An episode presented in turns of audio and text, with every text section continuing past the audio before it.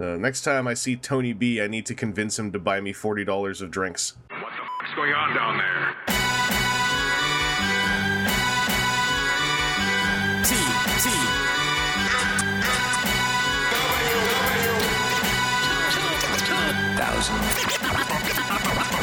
Happy July 2016. It's Sunday, July the 3rd, 2016. We're recording on a Sunday for this even episode because I just got off a red eye flight earlier this morning and then promptly fell asleep when I got home. Woke up about two hours ago, and uh, we're just rolling on through with this. Uh, hi, Aaron. How you doing? Hi, doing good. Happy. Not you guys. So we have Canada Day weekend, which is Friday to Sunday. You guys have Independence Day weekend, which is Saturday through Monday, right? Yeah, That's weird. it's calendar. I know. It's just so weird that we have this shared long weekend, but it's in like different directions. And I've I've known about this my entire life, but it still strikes me as weird every time it happens. Um, also joining us is TJ Omega. How are you doing? Uh, I don't have to stare at an editing window right now, so I'm doing great. Yeah. Speaking of that, we were hoping to get you to edit this episode of the Uh, podcast, Uh, no, uh, possibly in time with anime. no, no, absolutely not. Okay. Well, uh, we are here to talk about. Oh, hang on. We're here to talk about Transformers. I have an important thing to do. I have a new free crystal in Transformers Earth Wars. So let's see what I got. I'm not addicted to this game. I just play it all the time. Uh, have any of you tried this thing yet? Nope. I got I, got 800 vices. spark. I have 800 spark. Excellent. Okay. There's an event going on right now where you can get uh, Nightbird or Arcee. Uh, I've been playing Earth Wars still, and I'm I've still not put a single penny into it, and I'm seeing how far I can drag that out. And it, it's if you get good luck on a few of those crystals early on, it's actually pretty easy to get something out of that game without paying money for it. You just have to be blindingly lucky, kind of like at the casino. Like those are real fun if you just win all the time. Uh, anyway, if I'm the only one playing Earth Wars, that's about as far as that's gonna go.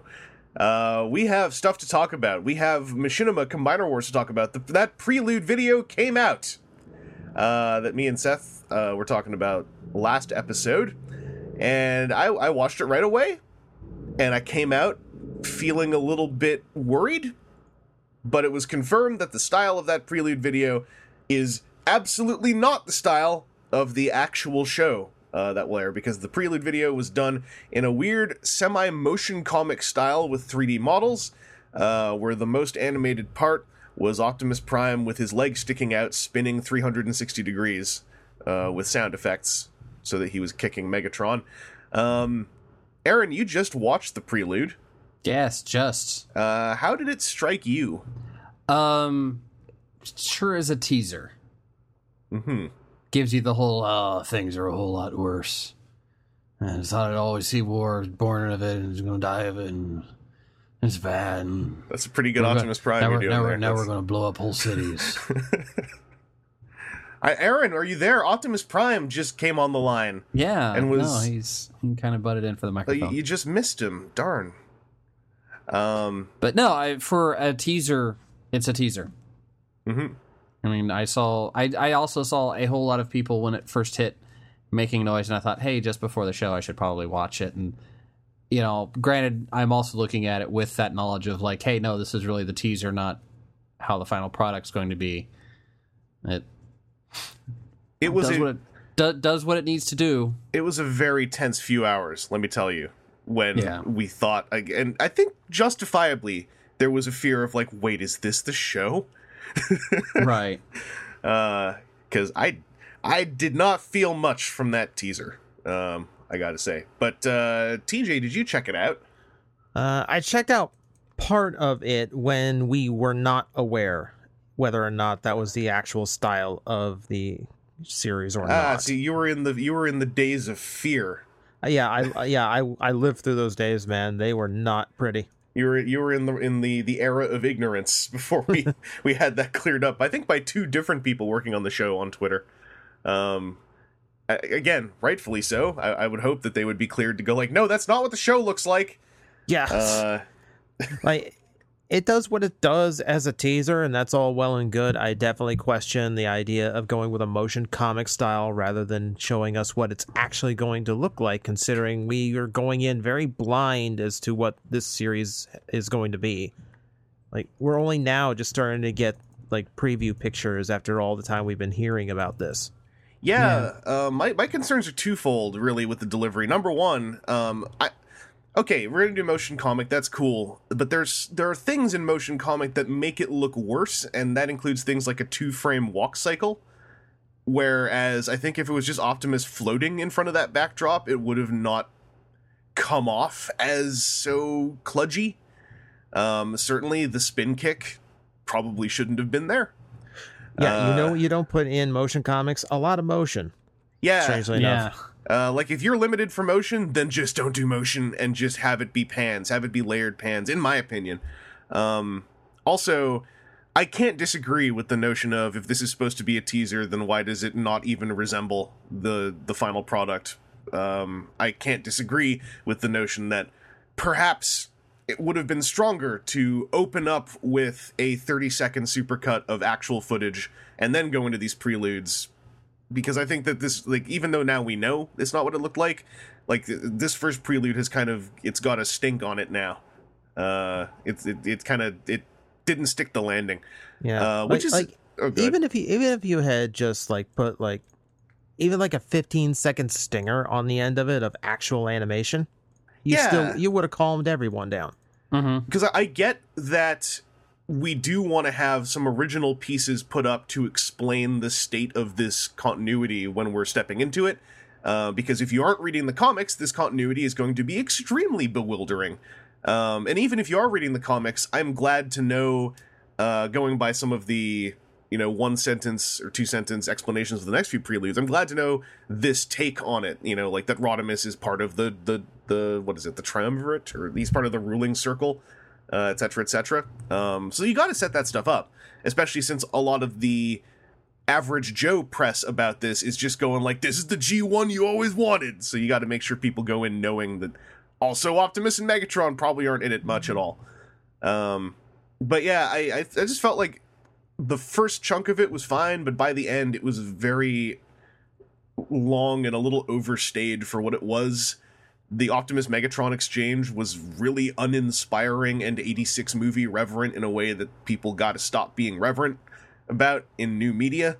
Um, and it's a bummer because uh, I found out, and I think he did a good job, that uh, Jon Bailey, who has been doing Optimus Prime impersonations on YouTube for ages, uh, played Optimus Prime in this. Uh, as as a I believe a paid gig because he's now doing the whole voice actor thing, and uh, it's it's a shame he wasn't given better stuff to work with, in my opinion. I think that was the happiest that I that that teaser made me because I've known Jon when he was doing silly voices for us over Skype, and I know he's always wanted to do Optimus Prime. So to, to, to have the chance to do that in some kind of official media, I know was a huge deal for him. So For sure. that that made me really happy. and I don't want to diminish that for him uh, in my criticisms of you know what is ostensibly one quarter of the teaser for the series. Uh, I think it's just a shame, and I, I that he was you know working with what I would say is some kind of weak stuff, and I'm hoping that uh, he gets to pop in in the actual animated show uh, for the I think what like 50 minute runtime it is total. Mhm. Um, because yeah, that that final exchange was just like I don't even get what's happening here. this is just a bunch of '86 movie stuff. Except I guess Optimus is gonna shoot Megatron. I guess maybe Megatron's dead in this thing or not. I don't know. Uh, that aside, we also got the descriptions for the next three preludes. Uh, Victorion is up next.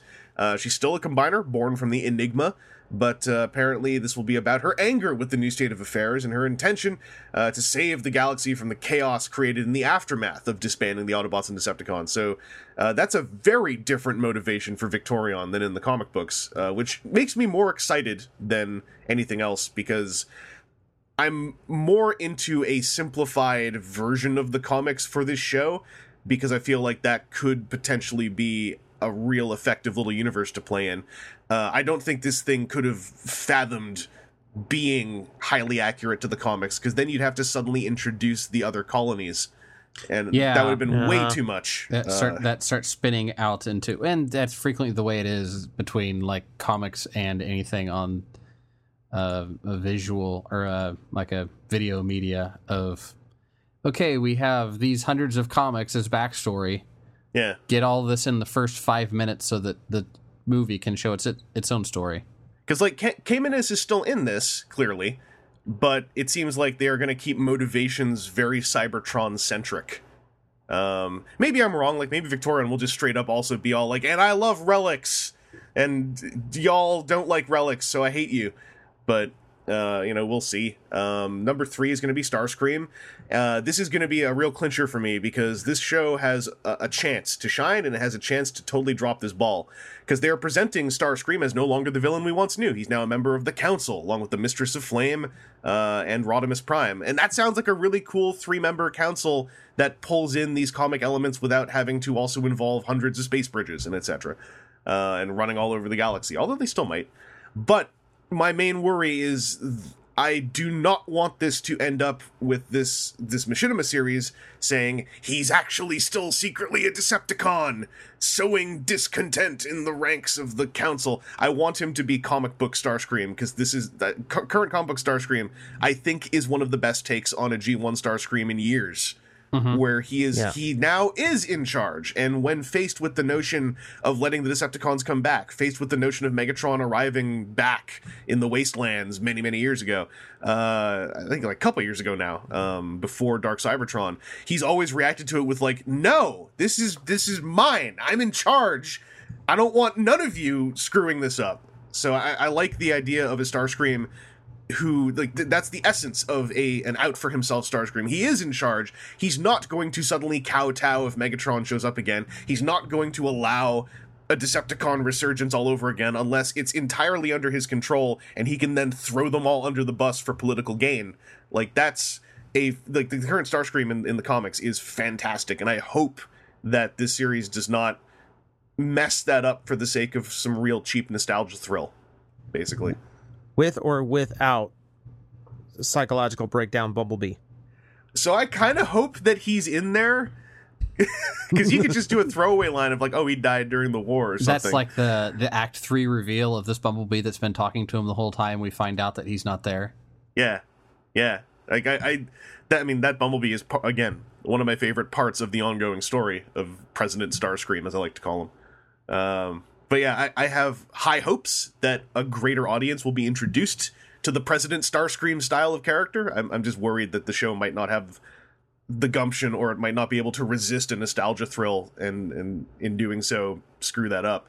Uh, the final prelude will be Windblade. Uh, again, this is a character who needs presentation to the wider audience. Uh, it sounds like they're generally getting a lot of her bullet points right. The only thing that I find confusing is the ending line of uh, she will take matters into her own vengeful hands, uh, which is not really a thing I would attribute to comic book Windblade. yeah Um, like, like her and Victorion in these descriptions both sound very vengeful about the damage done, probably to Caminus specifically in the Combiner Wars. Uh, I'm, I'm hoping that that's mostly just a case of trying to condense them into bullet points because I don't think that that Windblade especially would really work as a hyper vengeful character. Like she certainly should have a chip on her shoulder. But and I'm saying all this again, pie in the sky. I haven't written this show, and they might do it great. It just seems a little, a little left field to me. But I don't know, Aaron. Like, how do you feel about? Yeah, that. that's doesn't seem that it's uh Windblade's character. She seems very in the comics at least isn't like vengeful would be about the furthest thing from her character. Yeah, like she's like going been- out of her way. She I mean, yeah, she's been angry, but she seems like she's a character that goes out of her way to like okay, we're going to be the better robot or whatever in this situation and you know let's let's try and make everybody work together and everything will work out fine Yeah, not like i stubbed this guy made me stub my toe i'm gonna end him But part of the beauty of Till All Are One is this tension between Windblade and Starscream, where they're both playing nice in public, and mm-hmm. they've both basically told each other, like, if you do something, I am going to end you. And then the other one has basically been like, likewise. Yeah, and, which and is not, not in for, a fight either, but in for- like I got info. for me for Windblade. At least in the comics, it seems like she's had the build to that point. Yeah, You know, when we first saw her as a city speaker, she was kind of meek. Um, got thrust into a situation she wasn't all that uh, um, used to, and then has now turned into like, no, I've had to deal with Starscream enough that you know you you kind of become what you fight yeah, a little bit. and also like the vengeful thing. It it also could be a simple factor of there's no room in this series necessarily for Chromia, so maybe they're gonna roll a bit of Chromia into Windblade, um, for Yeah. the sake of like what I would call like what this whole setting is what I would call like a very efficient vertical cut of the current comic book state on Cybertron. Uh, and I think that's a great idea. Like I'll say again, they should not try to just do the comics in a 50 minute animated piece. That's Oh, no. too much. Uh, No, it strikes me as something they would do to expedite any any kind of uh, aggression or conflict in the in the storyline. Yeah, Just so yeah. we can hurry up and let's get some fights in there, so we'll make her vengeful. And I mean, oh, she's got a cool sword. It's easy to look at her character type and think like, well, surely she would at least get angry and cut something. Right. The other side is since these are going to be like all a bunch of short story things that all become one big thing in the end, right? That's the thing with Go 90. It's like six yeah, minutes or something at a like, time. I, I'm just saying it's it's probably like Resolute. Was it Resolute? Or am I? I mixed them up. You know the We one. always get them wrong. Yeah. We you know always the one I 'em wrong. mean. I, I it Yeah. may be something where they're also having to tell stories that can be broken down into those short chunks. Because Yeah. you could have a bit of carryover from one to the next so that when it's all put together it's a cohesive story in and of itself. But if you just drop into episode six in the middle of a conversation, it's going to be confusing.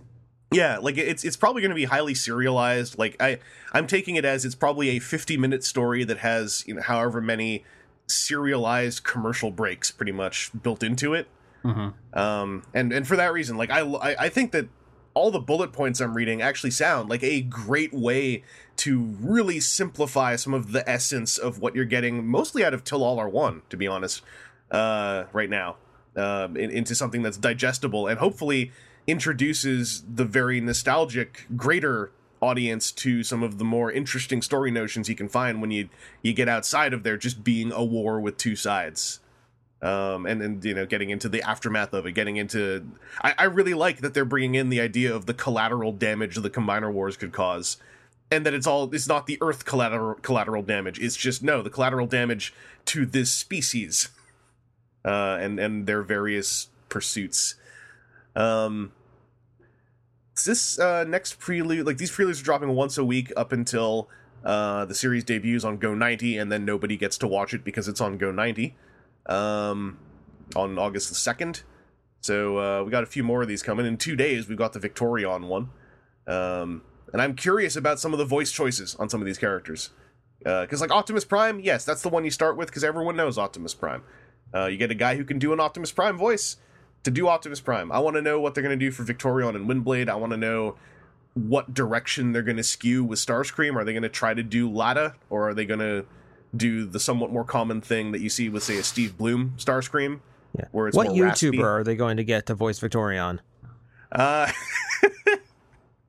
good question. Um, I should have been prepared for that one. I wonder if they're gonna get um, good old Daniel Ross in on Starscream. Because he did Starscream in some of the movie promo stuff way back in 07 and for one of the games. So, I don't know, maybe. We'll see who's playing who. All we know right now is who's playing Optimus Prime and who's playing Computron. Do we even know who played Megatron in that prelude? uh, don't know. Like I, I could recognize Jon's voice. I didn't. Uh, I didn't So- catch who Megatron was. Yeah, because like I was I was d- well deceived by Jon's voice for a good half of the prelude, where I was like, oh, it's Peter Cullen doing his thing. Okay, uh, but the Megatron voice made me go like, that's not Megatron. Frank Welker, Megatron. That's someone else. Okay, now I got to reevaluate that Prime voice. um, but yeah, the uh, the preludes are happening, um, and we all can enjoy those. And then um, I really hate saying this, but I'm hoping that, you know, come August 2nd, there will be some way for anyone who's not in the States to check this thing out. Um, I hope that international distribution can happen sooner than later because it sounds like they have a plan. Uh, but you know, this is a thing that happens with with web distributed shows that are produced by companies. Machinima made a deal. For those who don't know or haven't tuned in before, Machinima made a deal, I believe, last year with Go90, where Go90 gave them a large bag of money, and in return, Machinima said, "The next whole bunch of series we make will be exclusive to your platform," uh, and that's how that happened. Um, There's a show I enjoy very much, a web series called The Catering Show, uh, which I believe is headed primarily by by Kate McLennan, very funny uh, comedian in Australia. Um, and it's her and her friend Kate uh, McCartney. Uh, it's a web series. The whole first season of it is available for viewing on YouTube. It was very successful. I think it's one of the best web series ever made for the, the medium myself. And uh, they got to make a second season with a whole lot of money, which, uh, because of that, was also exclusive to ABC Australia for a good half of the year. It's now exclusive to Fullscreen.com in America. Um, and as they have, and you can tell in their in their comments uh, pages, the people who made that show are trying like mad to actually let the world see the show. So they tried to push it out under YouTube rental until their license allows them to just put it up on YouTube. And then they tried to push it out for on YouTube rental for like a penny an episode, and they discovered there's a minimum for YouTube rental. So every comment they're getting is like, I don't want to pay three bucks to see an episode. They're like, then don't go see it. There's a, a free one month trial on full screen if you want to see it, or just wait till August and you can see it for free here.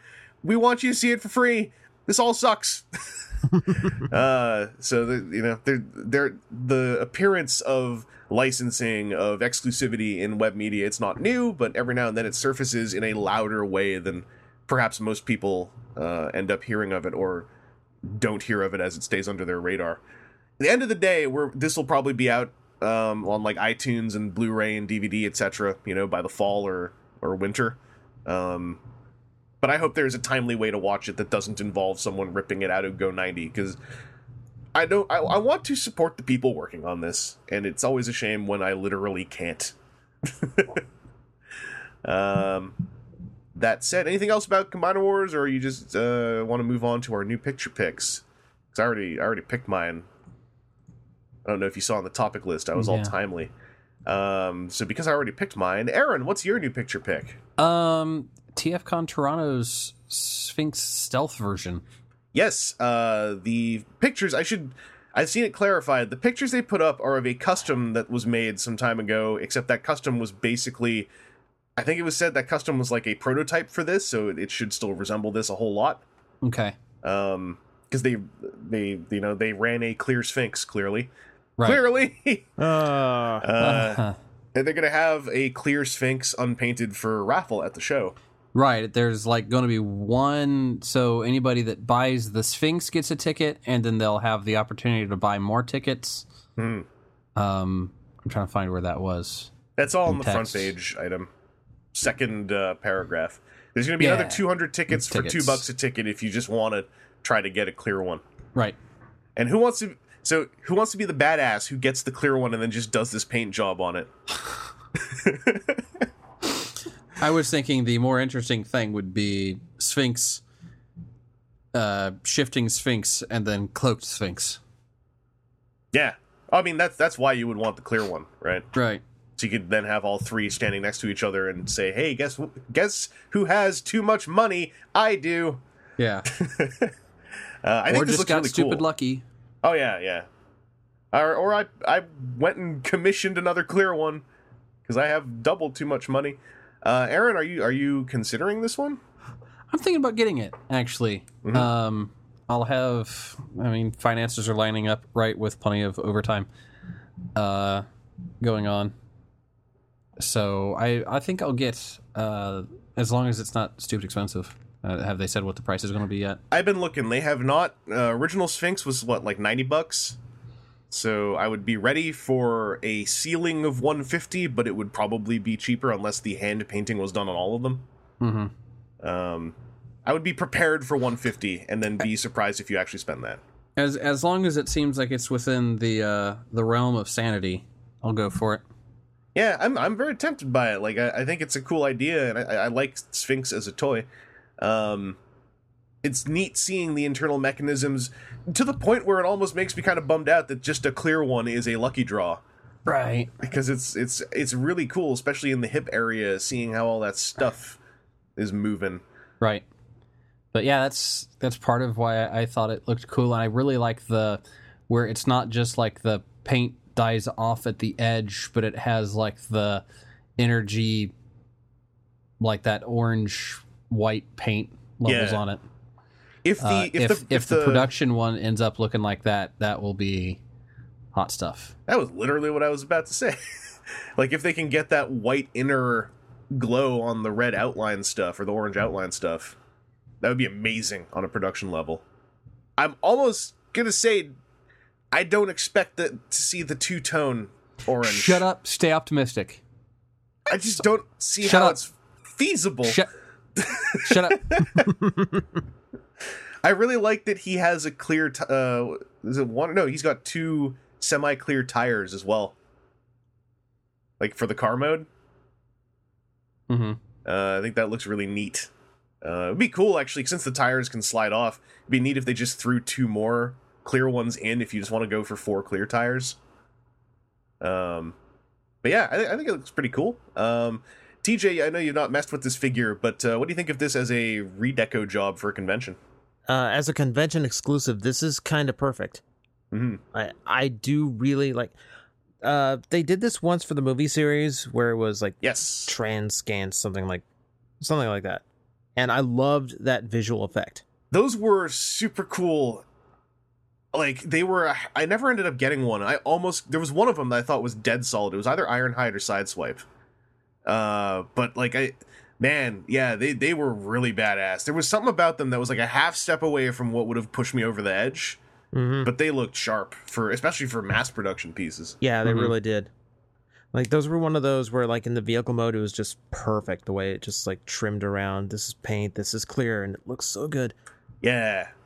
I think that's what it was is for the most part their vehicle modes looked excellent and then one of them almost nailed the robot mode as well, which is what really impressed me. Yeah. Um that's where this one I'm I'm I'm kind of digging that it, it helps that he's Mirage, so it's not like his parts really move around that much, hmm but that they they pulled it off in a way that seems to work for both modes. Yeah. Yeah, it's an Um, extremely cool visual effect. So we're gonna see how much this costs. We'll know within two weeks, but uh, yeah, I'm I'm hoping this is in the the feasible realm of of easy convention expenditure. To use too many syllables. Um, this will also be exclusive to the ages three and up booth, so we know uh, where it will be in the dealer room. There will be 500 pieces, individually numbered, limited box, exclusive artwork, etc., etc. Um, DJ, what's your new picture pick? Huh. Man, there, there there is so much just like new stock photos of this. Yeah, that a lot of those I could have sworn we've seen those stock photos before, but that all blurs together. Are for these me. also like Takara versus Hasbro? Some of them are Takara. I think this is our first look at like you know the Takara Nightbeat head. So that's and that's Weird something. Wolf too, right? I thought we got pictures of him a while I thought ago. we got pictures of Weirdwolf. That one looked familiar to me. like maybe we got lower res pictures, and these are higher res. I might have just been thinking the Hasbro versus Yeah, yeah. Not, but it, it kind of blurs after a while of just like which which one is this? Wait, And they're also releasing, so my Twitter is full of new photos of them. Mhm. So it's just this giant mush now. all the toys now. Uh, but since it's mostly stuff we've seen, might as well stick. Let's just make it like a third party. All kind, right. you know, kind of topic.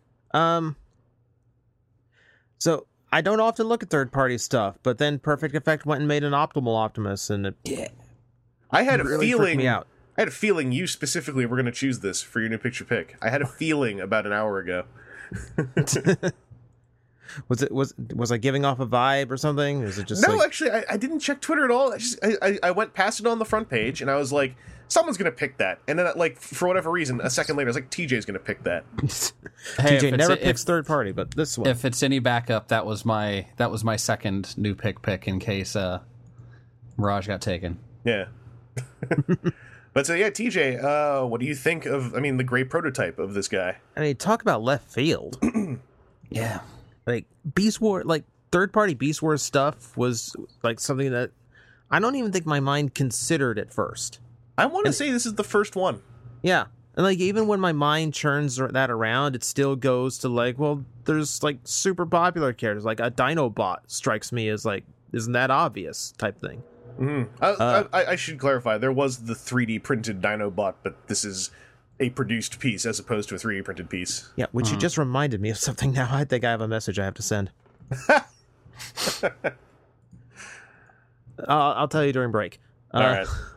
But no, this is it's such a random choice. And at the same time there's something about it that makes sense because it's something where the engineering is not too difficult to get right.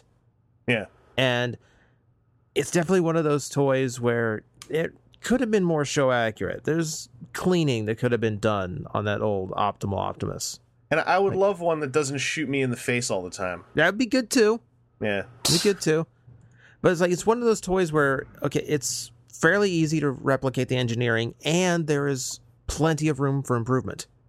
Yeah. So they've got a they've got a really good choice here, especially with you know our resurgence of Beast Wars characters. Like they've got pictures of them with the Beast Wars characters, and it's you know it's actually pretty good scale. Yeah, I, I, think actually it took me a second, but I was like, no, this this actually makes total sense. Uh, Tokyo Toy Show, they just reissued in slightly different paint. That Rhinox, that like those are the Tokyo Toy Show ones, I think. Uh, those two and Waspinator in slightly better paint to go with the upcoming Masterpiece Optimus Primal, who's scaled to them. So doing an optimal Optimus who's scaled to that, like now like, that is a uh, that is a a scale for third party companies to focus on that collectors are all looking at basically. And what's the odds of a masterpiece Optimal Optimus? Not low, to be honest, but probably not any time in the next two or three years. So the the timing is ripe for something like this. Um, the more I thought about it, I'm just surprised that that they're taking the risk because this is also risky. Uh, anything that's not G1 often is a risk in this marketplace. Um, TJ, are you thinking? Because I mean, I would ex- expect this guy's price. Their price on these d- deluxe pieces are usually around 150. Would you do that for for an optimal Optimus? Hmm. I definitely want to see what it looks like in the other modes before I go and make that kind of commitment. Yeah, But it's one of the rare third party toys that definitely tempts me in some way. yeah. Uh, I'm I'm real into this robot mode. Um, I just I just have one big worry, which is Perfect Effect. They, it's not like they always do it, but they will often go to a parts forming solution quicker than most. Mm. Yeah. um and I, I mean aesthetically they build around that to the point where it's not really a fault unless you just don't like parts forming because they work they always do it in a way that works for their designs i just don't like parts forming as much so i i'm i would be way more engaged by a a, a non-parts forming solution to mostly what is it that- that's the main thing it's those the the armor on his forearms that's Yeah. really the main thing like But that was parts forming originally too. So I would be so excited though by a take on this that like has like a full armature to move that stuff around.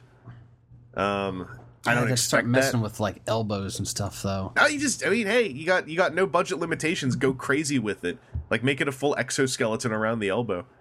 Uh, that's not perfect effect style though. So I. Uh, that that's a very minor quibble. The the main thing about this that kind of bugs me is actually the posability on the hands because I've become picky about that of late. And in the realm of unofficial toys with posable hands, Perfect Effect, they've done the most purchased combiner hands, but they're also the most boring because there's no spread to the knuckles. It's just like um, one plane of movement on every knuckle joint, and then often a somewhat uninspiring thumb. Uh, the thumb on this Optimal Optimus looks super boring. Uh, and I don't know. Now in 2016, with the number of people who are pushing the envelope on posable hands in high budget toys, it makes me give that a bit more of a stink eye, or it, it feels like more could have been done in there. Um, but like it feels like, t- like like in this this picture where he's pointing, like it looks fine, but you can really see like that the knuckles are locked in that orientation with the fingers, just like sandwiched right up next to each other, no matter what you do. And when I look at that, I feel like I want to see the person working on this want to push themselves slightly farther than that. Like, uh, there was a great solution on the non-F hands where you have fingers that work like that, fully hinged, but then the base hinge on the knuckle connects up with a uh, a uh, what's the word I'm looking for? A perpendicular uh, axis of motion, so they can also spread out a little bit. For instance, um, there are other solutions uh, to that as well, depending on your your construction or your choice, whatever. I just want to see more than a y-axis series of hinges on on posable hands now, when something is expensive. Um, so this is still in great prototype stage. Like things could change. Doesn't usually change that much on Perfect Effect, but I would really like to see that envelope pushed harder. Um, especially because Perfect Effect seemed to always be able to line up. Like we're gonna do one big one fifty dollar figure every year, kind of. Uh, I, I want that envelope pushed harder. I, I'm just picky or something. Uh, Aaron, how are you feeling about this Optimal Optimus? He looks really cool. That that was another one that I did not at all expect, and it seems like size wise he lines up similarly um, to like Rhinox and Cheetor that were already out, and so if you wanted to have your OG Optimus Primal next to Op Op, that might be a thing that can happen sooner rather than later. Yeah. I, I also want to know if they throw in the spare Megatron head just to cover the base for Beast Machines. I That- could that see be that being simple. an easy That'd be repaint. cool. Yeah. Well, it doesn't even need to be a repaint, just a, just a spare head, right? Yeah. Well, it's a swappable head. The helmet was the same on them. Oh yeah, you're right. I always forgot it's his face in that head in the in that Mhm. helmet. Yeah, it doesn't even need to be swappable. Just like like one of those spin around heads like the masterpieces used to have. Oh, that'd be so cool. I hope that someone can get word to them of like, yo, there's a super easy accessory you can do to cover Beast Machines. hmm Because that would that would be an excellent little touch on this guy. It's a switch that keeps him from going to beast mode. Yeah. Oh man, yeah. Like it locks the beast mode too somehow. Yeah. like on the internal structure. Well, like there's like a little like tab behind the head that like Primal's chin hits that Megatron's doesn't. That would be so dumb and great. like like such a such a loving, pointless addition to the whole thing. I would love that. Um, yeah, they're they they said they're going to reveal more about this at TFCon in two weeks. They said TFCon Chicago on July 15, so I think they just copy pasted the wrong thing.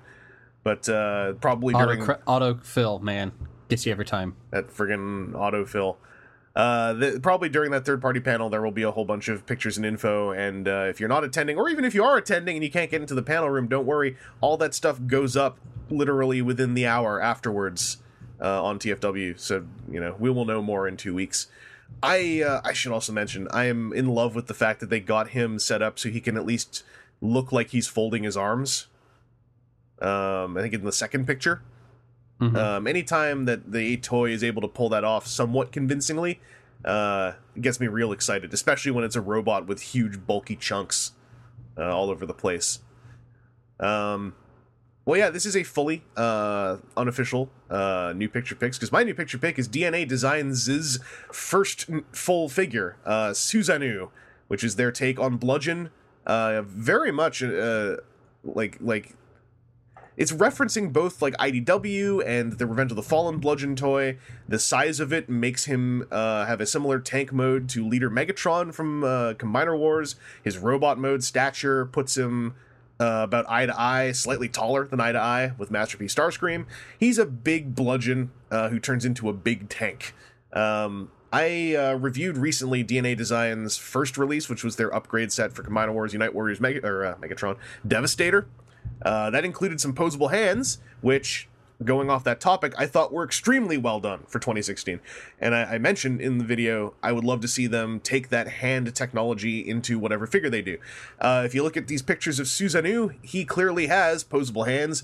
Uh, a lot of parts of those hands remind me of what I saw in the engineering on Devastator, which makes me very excited because uh, I would like to, I, I'm hoping that these hands work as well as the Devastator hands because those hands had a lot of poses, they had some good spread, uh, and they could pull off a convincing fist, which is a huge test for me now for opposable hands. Um, I also just like the style of this figure. Uh, he's he's taking a lot of the tenets of the Revenge of the Fallen uh, bludgeon and cleaning them up immensely. Um, like the treads don't feel like they're kind of sp- splattered all higgledy piggledy now.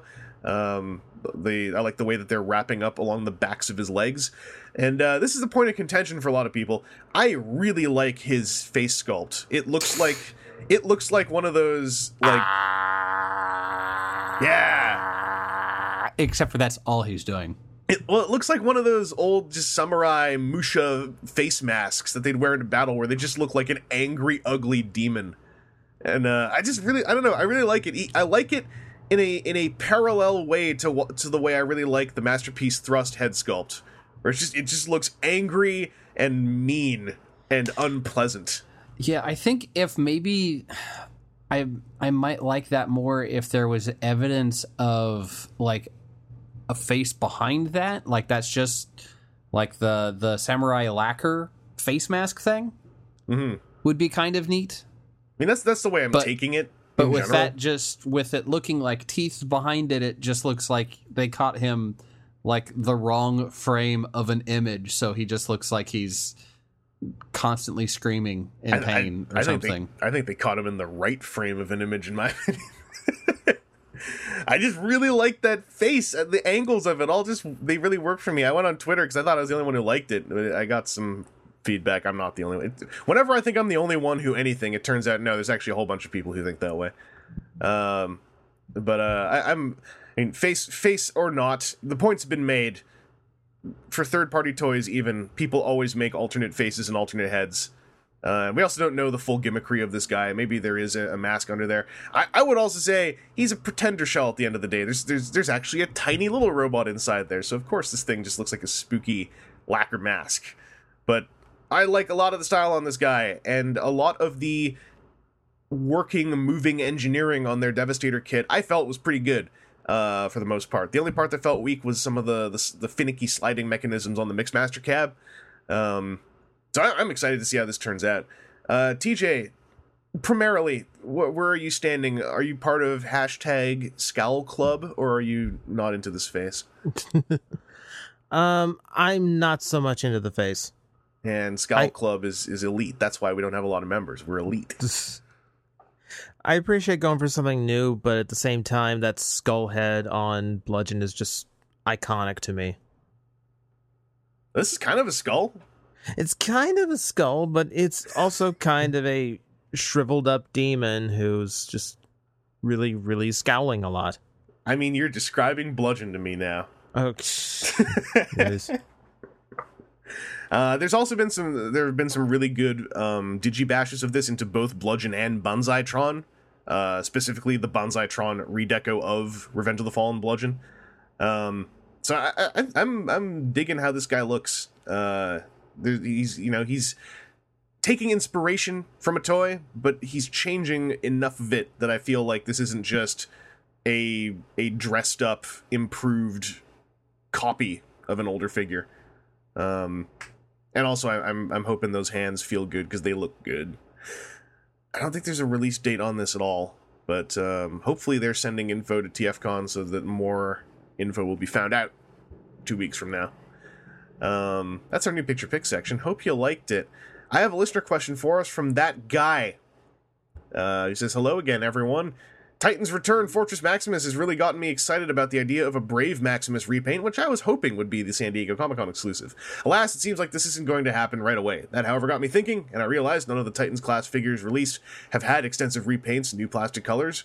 Uh, no Metro Titan, no G2 Devastator, no Brave Max, Brave Max announced. This leads to two separate questions. One, would anyone on the show be willing or able to speculate as to why we haven't seen any heavy redecoed Titan figures? Any insights into how toy budgets work to explain this? So, uh, is anyone here willing or able to speculate? Or are you not willing or able to take that risk? Sure. They might can- come for you, Aaron. Yeah, well, This was I'm like used to it. this was like structured for you. You know That's what? my Yeah. question. Yeah, pretty much. I, I when I read that, I'm like, why is? Oh yeah, yeah, that makes sense. the guy who's literally, I think, said insights into toy budgets at some point. um, I, I mean, Aaron, my my You- guess why the big stuff hasn't been redecoed is because they'll put more effort into the larger ones to make them more unique because they figure that the odds of sale on it are lower. You know, once you start pushing that bar pretty high, you're hitting a lot smaller market. So Metro Titan is pretty much Metroplex you do a couple of small tools i'm not going to buy a second giant thing because he's black and purple-ish instead of all white Yeah. Uh, Metro Titan was blue and red. Was it blue and red? Yeah. It comes down to demand. Oh well. It, regardless, you know, same with G two. De- I didn't even buy the first Devastator, and I buy a whole lot of crap, and I didn't buy Devastator because he was just a little bit too big. Uh, The couple of times I saw him, the price you know, the price point was just no good. So, you know, am I going to buy one that's yellow or orange as a nostalgia kick on a thing that I didn't have in the first place? Probably not. So uh, Brave Max, man, that's a whole lot closer argument for me personally, but it's it'd be the same thing. That's Fortress Maximus, but in different colors. Why would I? Why would I drop another hundred fifty dollars? Because you love Brave Max, Aaron. right? And and that's the thing that I could, I uh, I could maybe see it as a limited convention exclusive, like if BotCon was still around. And, may- maybe they has decided- or whatever. yeah, the HasCon thing, maybe they'll do that in very low numbers because they still had the mold going. And again, this is where I think a HasCon could get away with it better of knowing like, okay, well, we're doing a run of Fortress Maximus right now. Once that run is done and fulfilled, have them do another thousand and with these other colors and the plastic. That way, there's no breakdown setup of the molds. You just, you know, shoot a, a dirty set or two in the molds to get any other color plastic out of there, fire out, and go. Rather than conventions frequently are going to be um, having to be, you know, set up and everything again. But Mhm. that, Well, that uh, would that would be my speculation. TJ, what's your take on uh, on this this notion? Are you willing or able to speculate your take? oh, I, I put myself at risk for this when I, you know, volunteered to be on the podcast. That's right. We are shot at every day by opinions. Mm-hmm. uh, no, this is a demand thing. I mean, of course, there's going to be people that want a Metro Titan. There's going to be people who want Fort, you know, Brave or Grand Maximus out of some of these. That's a really big toy with a lot of shelf space required to actually put it up for market and a very big investment to produce that many more. Even if it's just a repaint, those are really big toys to repaint and have lying around. You know, you're going to have enough Mhm. demand to sell off a first run of the major version of that character. You know, Metroplex, you know, Fortress Maximus, kind of big deal characters, so that you can kind of get away with. You know, Grand Maximus, not quite as well known. You know, you know, Mhm. Metro Titan, not even close. Like, of course, the demand is there, but it's to the point where it's probably not going to work out best if they try to suit that demand Mhm. because they generally have to produce a they generally have to sell a lot of these to make a make a profit on on them. You know, it's it's a risk reward thing, and they could risk. You know, the, you know they you know they could put that toward you know other figures or smaller redecos that have a much better chance of selling. Well, I, I, I'm actually um, coming from a very speculative point on this because to me, all the hard logic, all of the the you know the factoids we've learned um, that explain a lot of repaints, to me, if you asked me about this like a year ago, I would have said, yeah, we're gonna get um, these fan oriented repaints of these Titan toys because they've got to make use of those molds. Uh, so obviously they're going to do a Brave Max, they're going to do a G2 Devastator, they're going to do a Metro Titan. That makes complete sense. The fact that none of those have happened, uh, and the fact that when any of these toys have shown up at San Diego, they are the minor, the most minor of recolors, um, has me speculating that their sheer size and probably the sheer amount of steel molding that needs to be moved around to make an individual one of them means that elaborate stuff like that is perhaps less feasible than a similarly priced and scaled Combiner Wars gift set in G2 colors. Uh, I think the perhaps the Combiner Wars sets because of the blurb where it says you're actually getting six figures who can combine into one big figure. That's more enticing than one big figure who also comes packaged in one bigger box. Um, I think that, and this again, I am speculating hardcore now. I think that the size of their toolings and these uh, the one figure per per buy factor of it, advertising speaking wise, uh, the larger packaging, like that's all gotta gotta be a part of it. Because to be honest, I think it's kind of crazy that those three repaints have all not happened. Uh, they they all felt very logical. G2 Devastator, particularly, has a precedent set by there being three other G2 Combiner Wars box sets out there. It's not a one to one precedent, but it's still a precedent.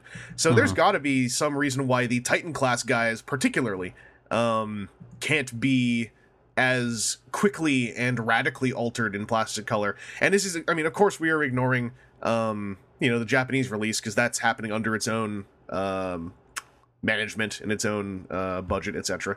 But uh, yeah, I'm I, honestly I'm surprised that uh, like the like that the San Diego Fort Max is just a halfway point between the Japanese and North American retail Fort Maxes, kind of like how San Diego Devastator was this sort of chromed and sticker detail added halfway point between the American and Japanese Devastator retail releases. Um, it I, I feel like there must be some factor of the tooling involved. There must also be some factor of you don't want to make him unrecognizable to your average Joe public who's at the convention.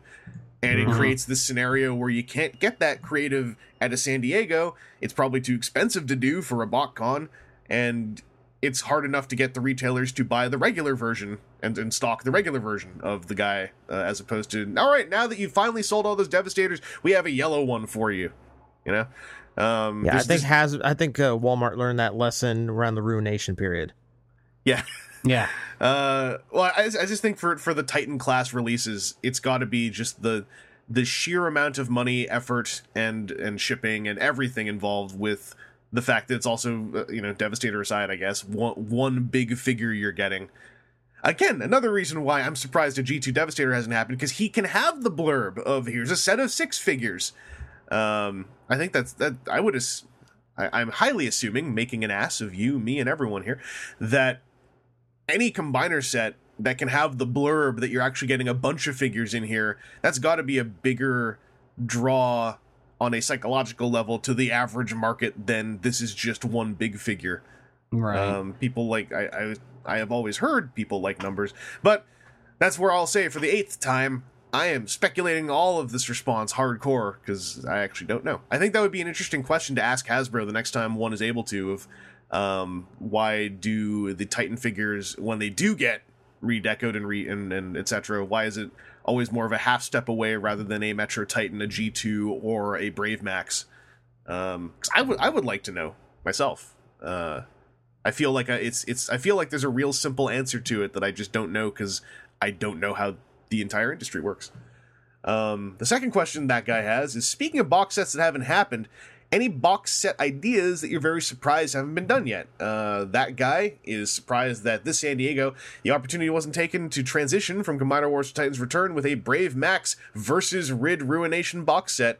Uh, he feels like a uh, build as a pair of separate sets in a versus fashion. That would be a great transition between play patterns and not require any new tooling. And celebrate rid's 15th anniversary. Uh, so what sort of con exclusive platinum or just box sets are you expecting that haven't happened? Uh, thanks. Ps now that i think about it i'd replace shockwave in the rid ruination box set with a legends optimus prime redecoed as scourge or maybe crash bash as a megatron that can take over the emissary. Um, so i just want to quickly throw out an answer to, to his own idea. Um, if you meant a box set with Ruination and a Brave Max, that you know the answer to that is kind of the answer to why they haven't even done a Brave Max. Uh, as for celebrating Rid's 15th anniversary, I hate to say it, it's because not enough people care. I think. yeah. um, maybe that and I'm- I, maybe- I would not be surprised if parts of Rid are still under weird Saban versus Hasbro versus who knows. yeah, I we feel, can we can look at it. We can maybe nod at it occasionally, but like actually saying, "Hey, no." I feel like the push for Rid would be in 2021 when it's 20 years old because that's a number that means something around the globe more. Mhm. Um, even then, like I wouldn't hold my breath, unfortunately. Um, You get a repaint of Sky-Byte, and that's about it. yay! Yeah. yeah, we already got our Rid 15th anniversary figure. What are you complaining about? Uh, we got him what two years ago. Uh, TJ, are there any just what's a box set that you thought would happen that hasn't happened? Uh, considering it's the 20th anniversary, I'm surprised we haven't gotten a Beast Wars Platinum set. Like a cast set? Well, I look at the I look at the uh, the figures that we've gotten around. You've got a Rhinox that was pretty like it had some QC issues across the board. A lot of loose legs that I saw with that toy. Um, yeah, you had a Waspinator with QC issues because you had a hinge that kept breaking. Um, like I I would see like an opportunity to produce a yeah just like a cast box of well we- we've had we've got a box of like five figures for the movie set. Yeah. Oh, But- and, a, and a lot of three packs. I, I just realized that those three figures, Waspinator, Rhinox, and Rat Trap, they like I just I had just said it a while ago. They they all just got re-released at Tokyo Toy Show. Yeah. Like those three are the strongest three non-masterpiece Beast Wars figures that it sounds like are going to basically stand as masterpiece toys alongside the, the ones they're doing for now at least. Yeah, but aside aside from them, like you, know, you think back, you know, I'm not gonna I'm not I'm not gonna mention the Cheetor we got, but I think there's a reason why that guy's getting a masterpiece. Yeah. I think there's two reasons actually. One of them being that old toy. well, well, repaint repaint remold potential is why it's getting one first. And he's he's the Bumblebee. He's yeah, well. he kind of is, but like I think back to like the Dinobot we got, which was horribly miscolored because they wanted to make him look more evil because we didn't have enough Decepticons in the line. hmm like you know so so in my in my head like we got a plenty of these Beast Wars figures all of them have a little bit of room for improvement you can make Rhinox more that kind of like chocolate brown he was in the show Yeah, and not everyone got a Henkei Dinobot like I did. yeah like the demand on that toy is still huge if Hasbro had a box set you know you could mark that box set up all you wanted if it had a show accurate Dinobot in there Oh, you know, you could just do it. Dinobot and Waspinator versus Rat Trap and Rhinox. Two Maximals, two Predacons, and then anyone who actually watched the show knows it's actually just three characters who are all going to beat up on Waspinator. uh, well you could technically do that That would be a cool box. Maybe I don't know. Maybe the, maybe next year as a backdated uh, anniversary God. set. You just you just put like you just put like Rat Trap, Rat Trap, Waspinator, and uh, Dinobot in one set, and just put Scott McNeil's face right there in the box. Yeah, and then you know you put Rhinox in there, and oh god, I, I almost said the wrong name. Richard Newman.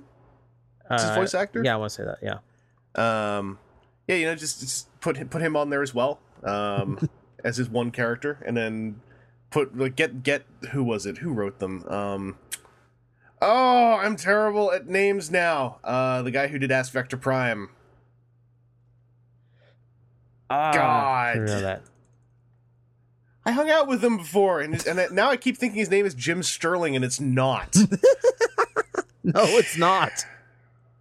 I really suck at names in general. Uh, Richard Newman is Rhinox's voice actor. All right. Okay. Uh-huh. I'm gonna solve this nonsense. Ah, and uh asked Jim Sorenson. Okay, they're both named Jim. All right, it's easy for me to screw that up. Get him to write a new Ask Vector Prime for the bio on the back, back of the box, and you get your full uh, Richard Newman content on that as well.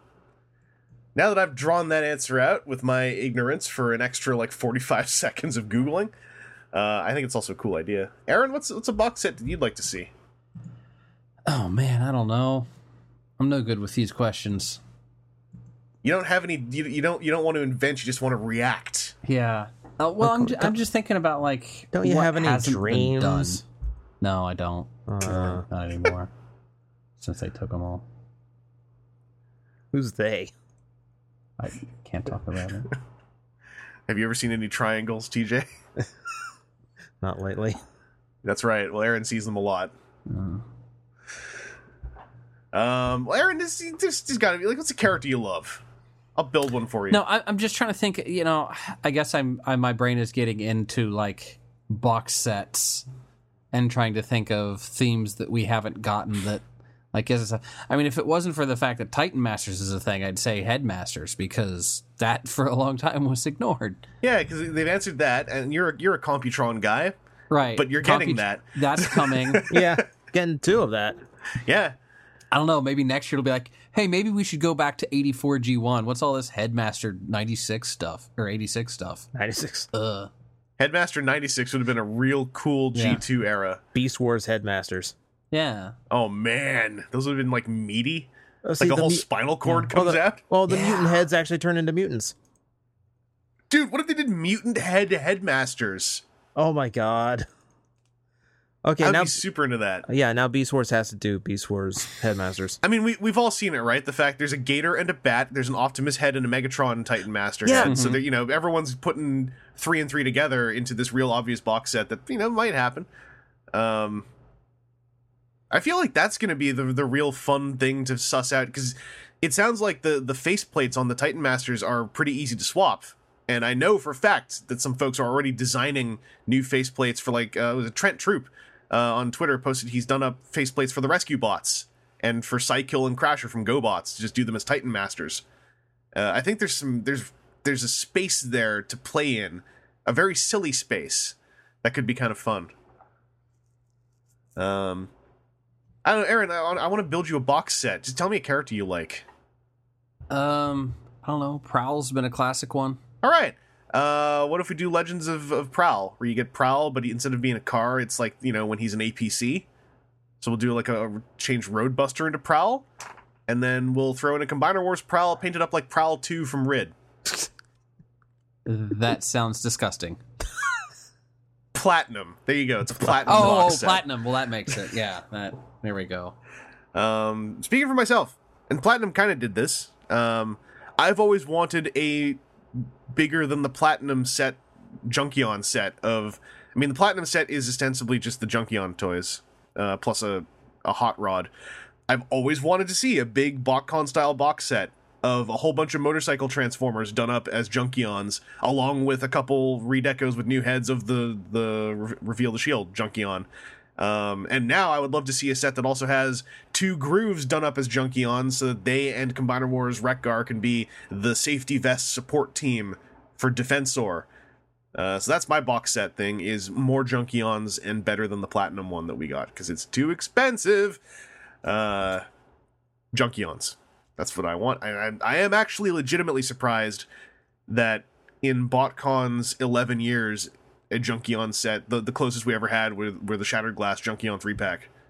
Um, they, they never did Junkions. They never did deluxe. Like they never did uh, deluxe class Reflector. Like, you know, and that was Yeah. when that that was when. Well, we I've got harped on it too many times when they when they had the Perceptor mold lined up to do that anyway. yeah, I mean, at least we got that head with Magnificus, uh, the E-Hobby Magnificus. Yeah, But uh, yeah, Yeah, I was I was wondering how that would look in person. Like, yeah, but there was a lot of obvious stuff that never happened. yeah, Mm, less obvious things happened that apparently sold really well. Like the Rainmaker set apparently sold really well. Well, s- Seekers. Yeah. You know, that's gonna be the day. Is is uh, when we finally get the new definitive Seeker mold. Is that's gonna be the next couple box sets that I expect we'll see. Um, I'm really surprised that they're not leaning into that with the Combiner Wars Seeker that they they have ready to go. Um, like they have a Conehead and a Seeker done up. I got them with Grand Galvatron. They're But- hold they're holding out for Titans Return, Starscream. Who has a little bumblebee that turns into his head. That would be morbid, but I like it. Let's do that. Um, so thanks that guy for your questions. Um, I would like to go straight into what we got this week because uh, I have stuff you guys already talked about, but then Aaron has more interesting new things to talk about. So I want to talk about the, the thing that's old that I got. I got Victorion. Uh, last week, I believe I talked about getting G2 Bruticus. I actually don't remember anymore, but I think I did. Um, I got Victorion uh, now, and uh, I took some photos on Instagram and Twitter and etc. Uh, and I really like Victorion a lot. Uh, mine feels pretty solid. Uh, I ended up with uh, paint chips on mostly just the the Nightbird character, um, Dust Okay. Up. Uh, Yeah. She's got nipple paint chips uh, on the chest plate, and those that seems like a place where that would happen. Um, I will say, like that paint looks gorgeous in person. Those colors even look good in person. Mm-hmm. Um, it's hard to describe that green because it's not minty. Even my photos it's made like it. a sand green. Yeah. I Yeah, think that's I think uh, that's the color that that's close in Lego. What they call that is like a It's- sand green. It's like 50s refrigerator green. Yeah, 'cause, Yeah, like I'll, I'll send my Instagram link. You just scroll down. I took like seven photos of her, and I think that they're biggest here. Uh, but like her green in these photos, this is like daylight lit mostly. It's still. I had to say on Twitter, I was like, she doesn't look that minty, but the green does look that strong. It's like it's like a, a sort of bland green, but it has an extremely strong, bold base to it. So it, it, it doesn't look thin at all. It looks really thick and and meaty. Um, the the colors do look much better in person. Um, I also found a lot of use out of the ankle and toe joints in the new in the new combiner feet. I love the fact the hands can store in them, and I feel that it's entirely by design that then those two pods they look perfect as a backpack on Pyra Magna. Uh, I, I really like how the set turned out. Like Pyra Magna's head sculpt is incredible. Um, I think it's the best new head sculpt of all the new head sculpts on on this set. Uh, really, the only ones I found kind of weak were on the two cars on Jumpstream and Dust Up. Uh, their heads ended up looking a little bit squished uh, compared to the rest, but like the twins look pretty good. Pyra Magna's new head looks amazing. Victorion's head looks incredible in photos. It actually looks better in photos to me. Like the the effect around her eyes comes out more yeah. in, in photos. I see Um, you also put the motorcycle on upside down. That's the way that it goes on. Not by the instructions, man. The instructions are wrong. Like that's the the way it fits. Yeah. Yeah. You learn anything from the Lego movie? Oh, I, I know. I'm just Sorry, Lord Business. I didn't know I had to. that. No, that's just one where I'm surprised that they didn't just keep it like with the way that it plugs in better and flip that Autobot logo Yeah, because who has that tiny motorcycle in tiny motorcycle mode ever? I mean I do sometimes, but it's because I have every version of it now. Yeah.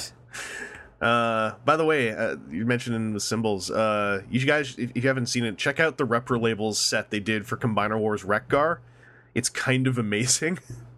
Uh, I need to pick it up.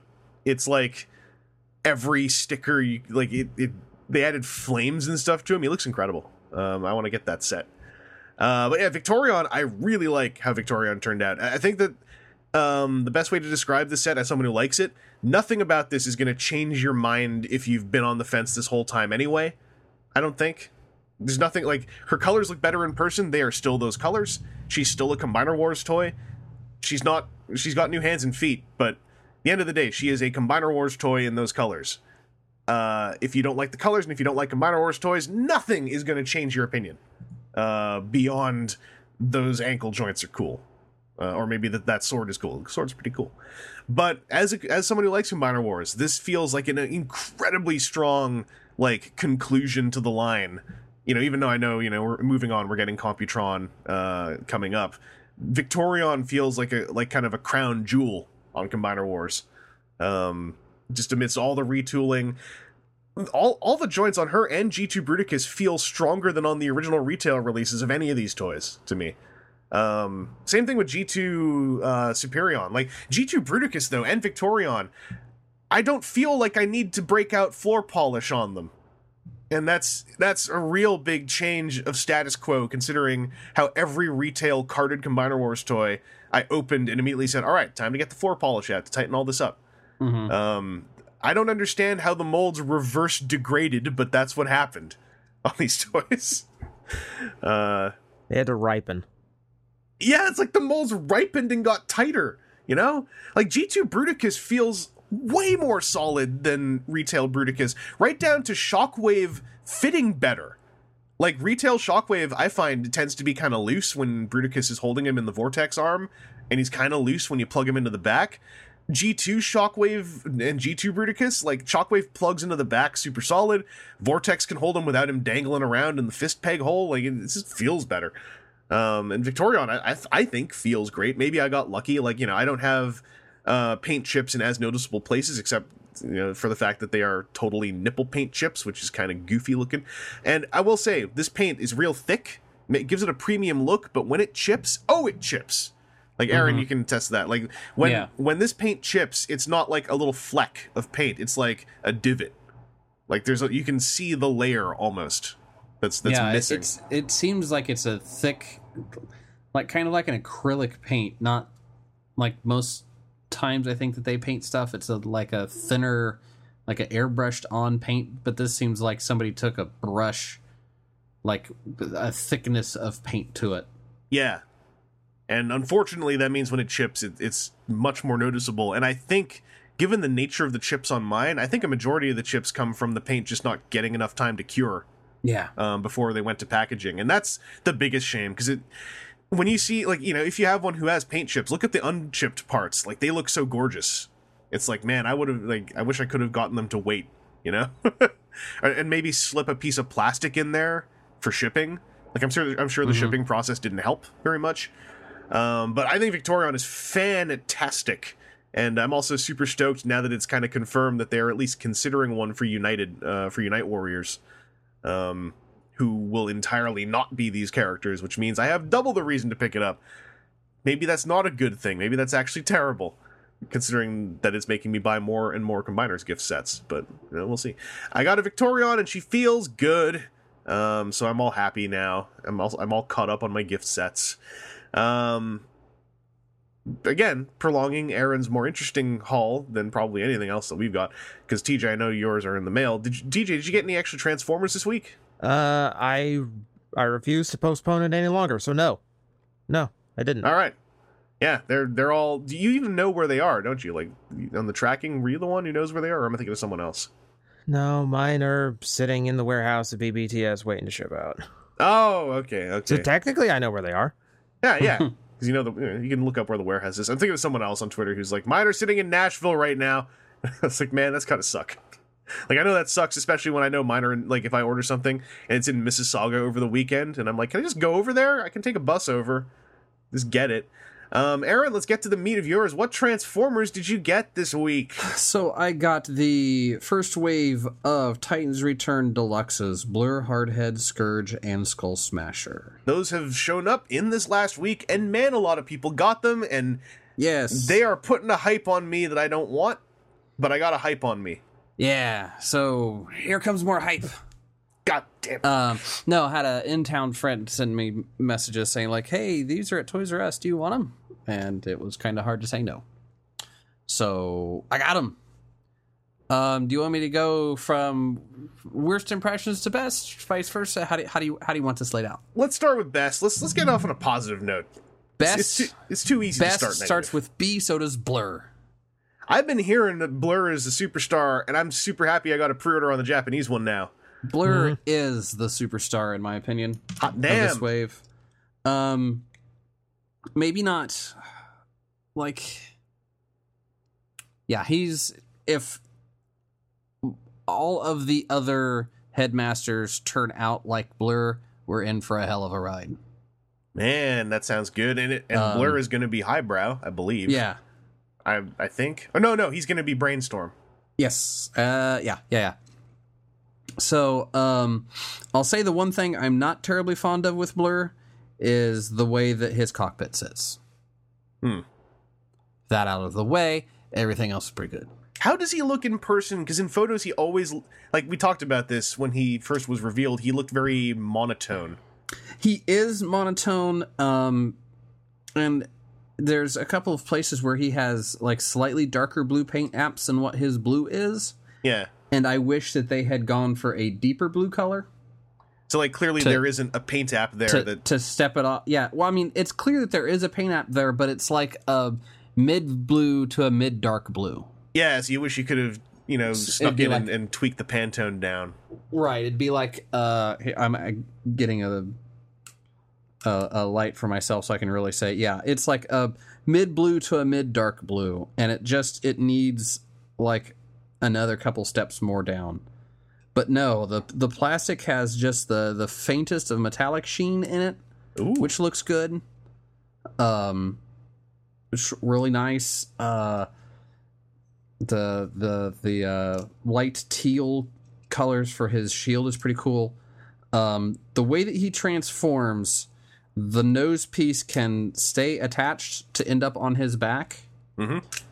and and just stay out of the way through the transformation of it down into the the core uh, like or back behind his back to make like a kind of cape thing if you want. Uh, it slides off of pegs that come out of the backpack hinge to easily pin on the side of his arms to be a shield. I'm such a fan of any blur that lets you have the shield but doesn't make you take it off. Yeah.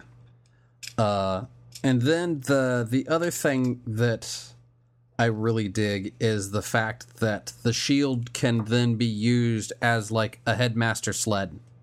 Ah, So if you've seen the, Oh. the photos of it, the blue thing that's like in the middle of the nose, yeah.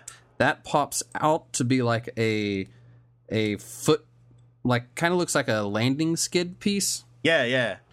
and then you take his his weapon, you plug it on that, and then you take his headmaster hyper hyperfire hyper Yes. fire, and you put him in a sit, sitting position, and all of the headmaster heads have like a tab behind their feet Mhm. that in most of these things that are hey where a headmaster is going to sit will have a hole that fits it well so now you have this like headmaster sled thing So I'm realizing I saw a photo where someone basically built that into a sidecar. Yeah, you could do that too. He's got pegs that sit well for that. Yeah. And really his his car mode looks a little bit odd without the nose cone on there. But suitably I, I mean it looks like it could still be a thing. It, it sounds like I don't want to jump the gun here, but like my friend Tyler Bloom posted some photos and he, he sent one to me basically going like you need to get some of these toys. He just took he took like um Blur and Hardhead, just mixed and matched all their accessories and pieces together and then you know put Blur's head on Hardhead's body, put a bunch of the Blur accessories on Hardhead and just built this super robot and was like you got to play with these and it looks really goofy and fun. Yeah, uh, it's everything is still all the weapons are still five millimeter compatible ports. So it's it's it all works pretty well like that. Yeah, like you can just sort of Frankenstein a whole lot of pieces together and and make an Autobot X or an Autobot mm-hmm. Y, I guess.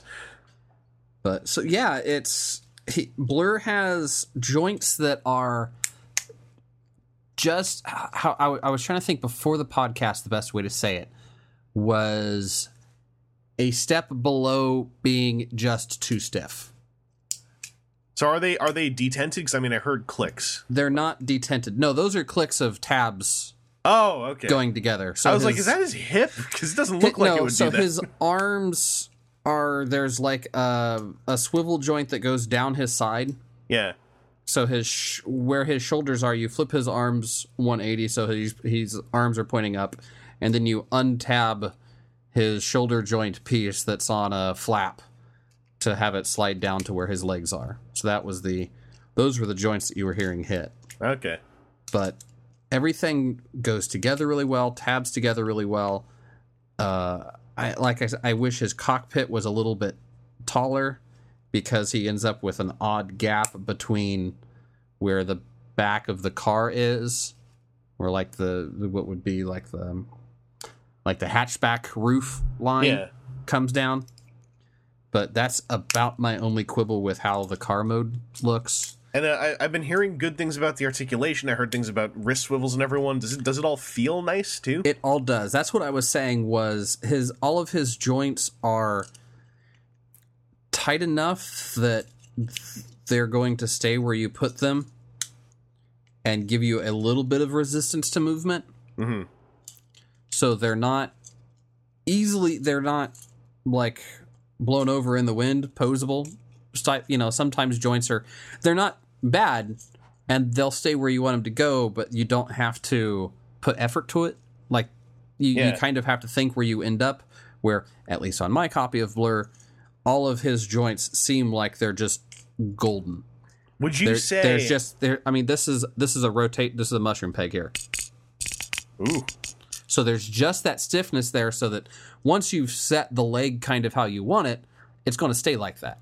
Would you say that he has pretty good hand feel? So for my debt, the way I think of hand feel, no, Ah, he doesn't have heft, but that's okay because he's blur. yeah. He's supposed to be light, fast. Um, I'm I'm still really pleased now, Aaron, that you have your own version of hand feel when I say the phrase. yeah. Yeah, That's I all. I, you. that's all I wanted. I hate you, Chris. um, also, something that uh, a a point of contention that I would have, or, or or an issue I'd say that I would have, is so Hyperfire has when he becomes Blur's head, Blur's like helmet The the thing sticking off his thing head. up the top of it expands out, but there's not there's not even like a click Oh, it just sort of sits detent there. to hold it in place. So it's just its own friction, but if you like jostle it a little bit, it'll want to settle down in some. I kind of wish that there was just just a tiny little detent in it Yeah, I know what you mean. in order That to keep it in place. that will probably annoy me.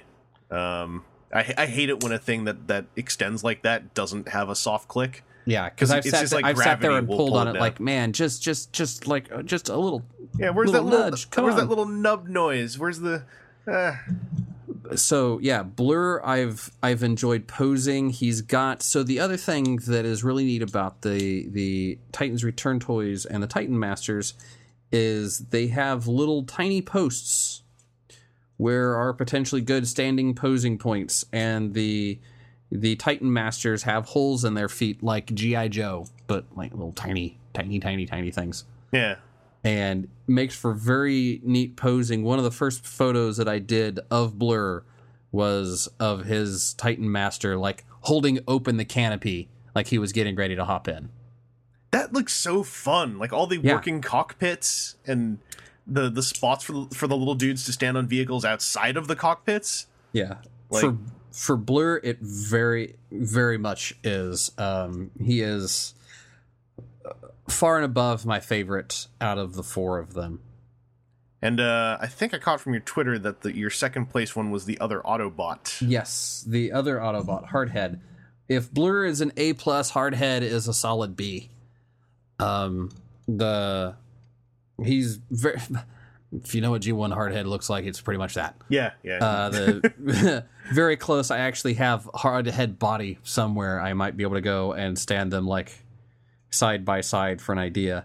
Um, he's got kind of simian proportions. I think is what my tweet was yes. his his hands come down to his knees and very bulky forearms uh, especially in comparison to his legs because they're both made out of the same like width of of tank tread since he's like most tanks an H tank um but very he's he definitely has the bulky feel he would have the better hand feel of Aaron's definition of hand feel as I threw up in my mouth a little bit saying that Don't worry, um, you get used to it.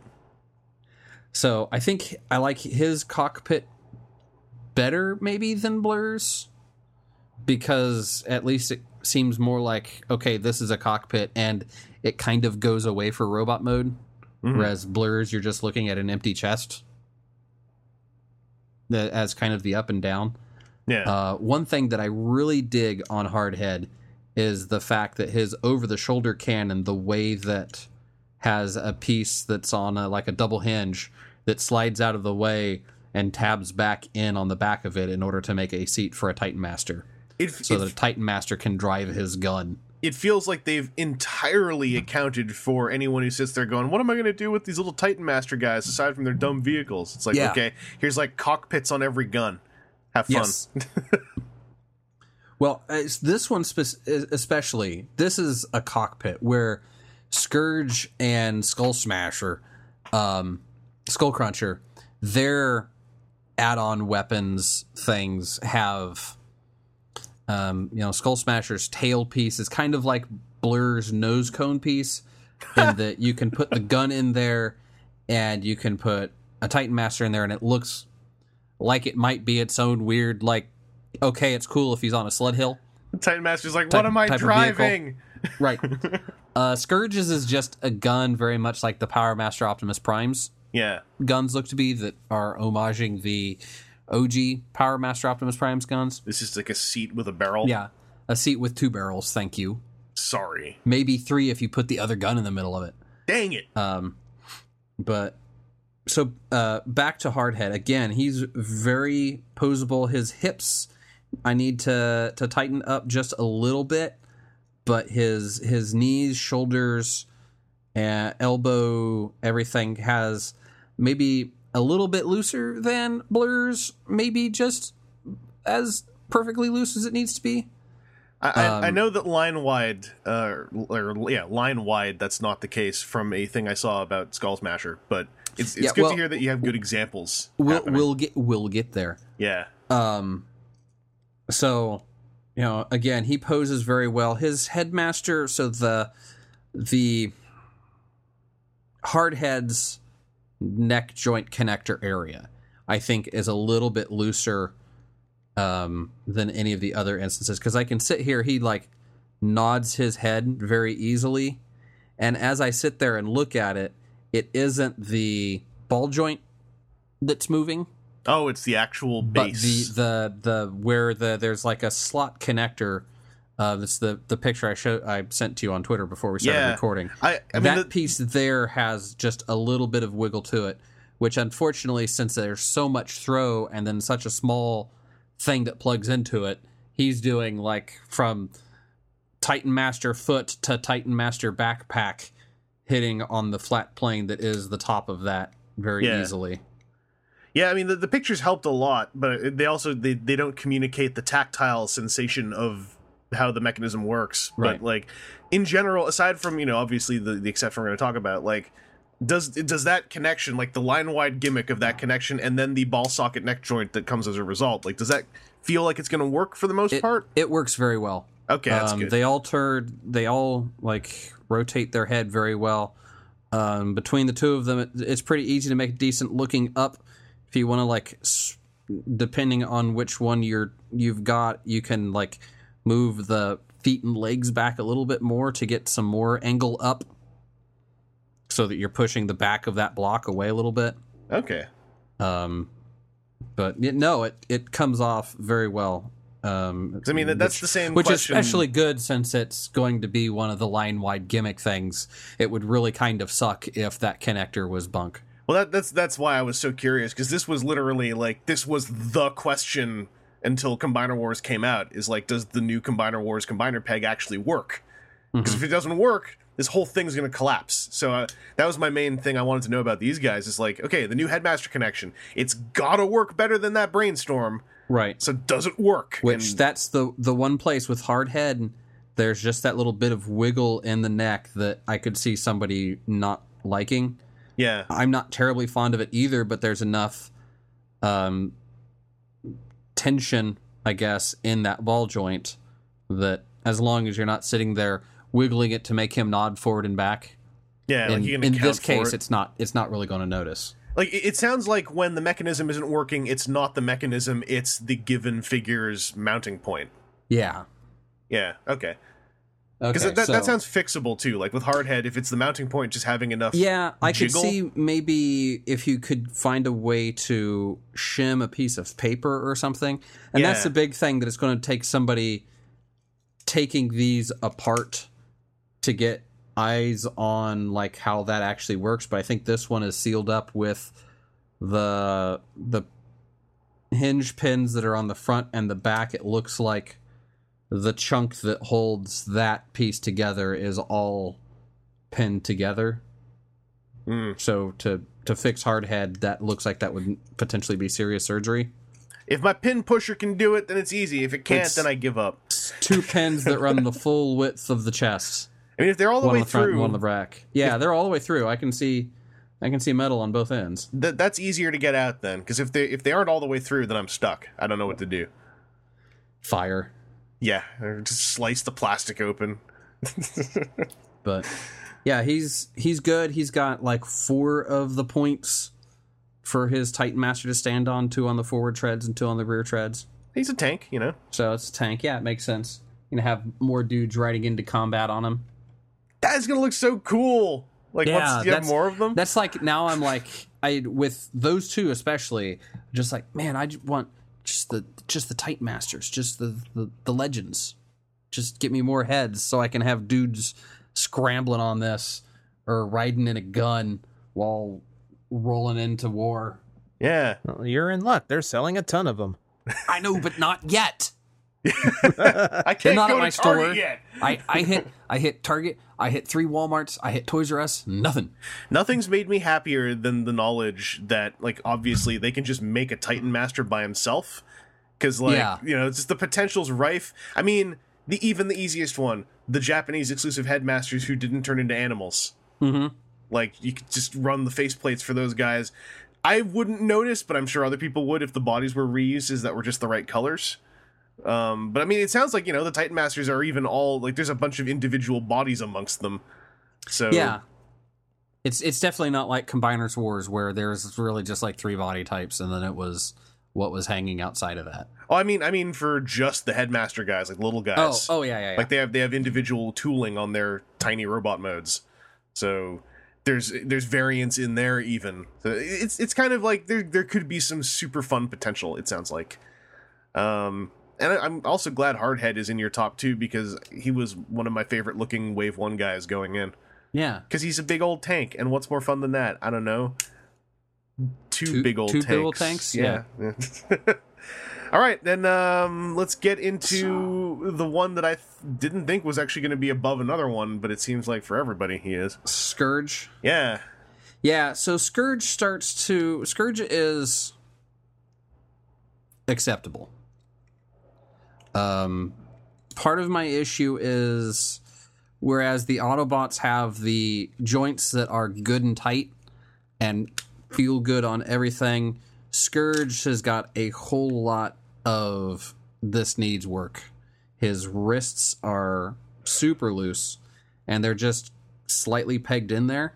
Hmm. So they they're just like peg in, peg out wrists. There's nothing dri- driving it. So that means that he loses. He has no like wrist twist to it. He just has elbow and bicep, and now I can't even get his fist to go back on. Um, there it goes. But it's just super loose. And after the other two having exceptional posability on that, it's then like, man, you you lost it there. Um, and continue like, man, it's Scourge, and he.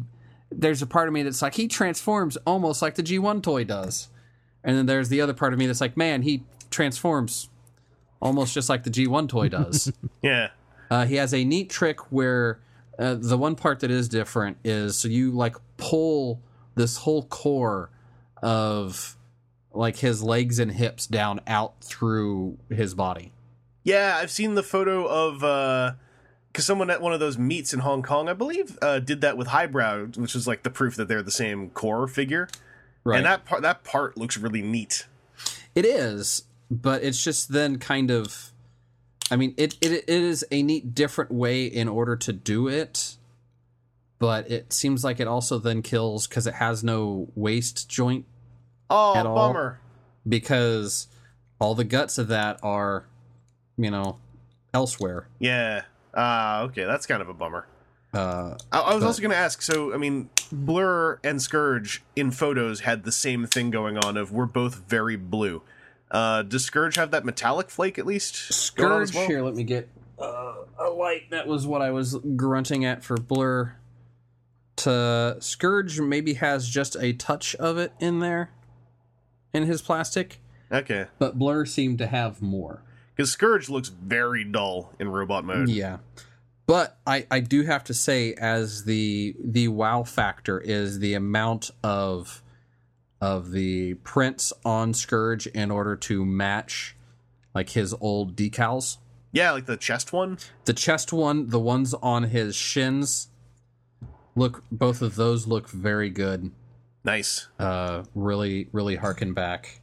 I'm I am very tempted to pick up two Scourges to be the sweeps for Japanese Scourge. I'm not gonna lie. I could, I if if that's your thing, I can see that.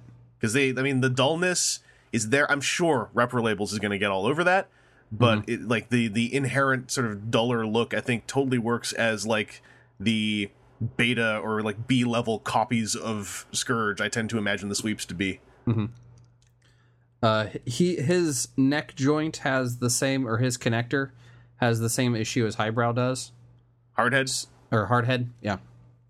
Um. So I I'm kind of trending towards that may just be an unfortunate side effect of the line. of having an easy connector for that. So does it feel like just so I get this clear in my head? This is how I'm this is how I'm taking it. It feels like the connector is there, but it's got like a little bit of jiggle. Yeah, it has a little bit of jiggle. Uh, I'm trying to like look at it from the front. I think it's a ca- a little bit of a case of where it's not squeezing hard enough on the head, Yeah. and it has like a little bit of jiggle on the connector itself, and then a little bit of not entirely grabbing the head leads the two of those to having a bit more play to it.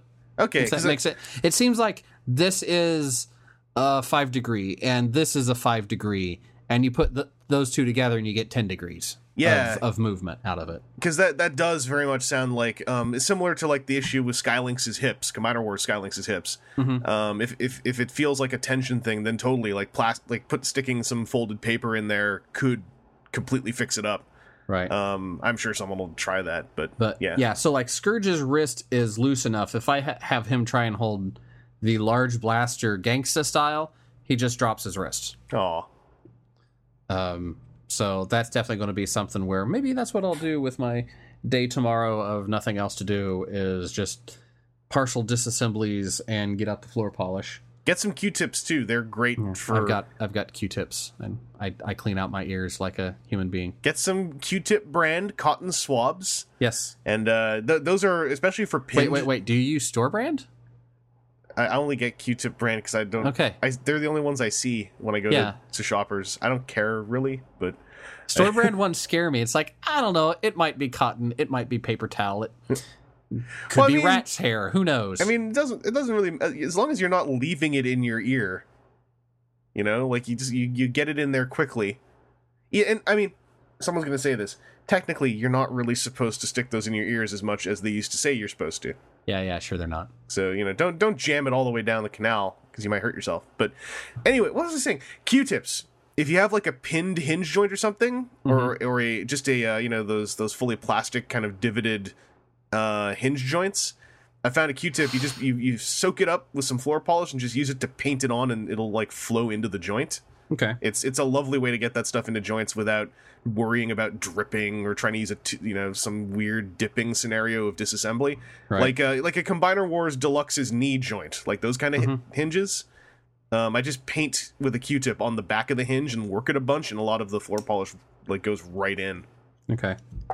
But I can definitely see in Scourge the you know, the bones to be a repaint because the only thing that keeps his knees from bending forward is the plate piece you throw across the front that Mhm. has the tampo on it that in his robot or in his alt mode just hangs out underneath it.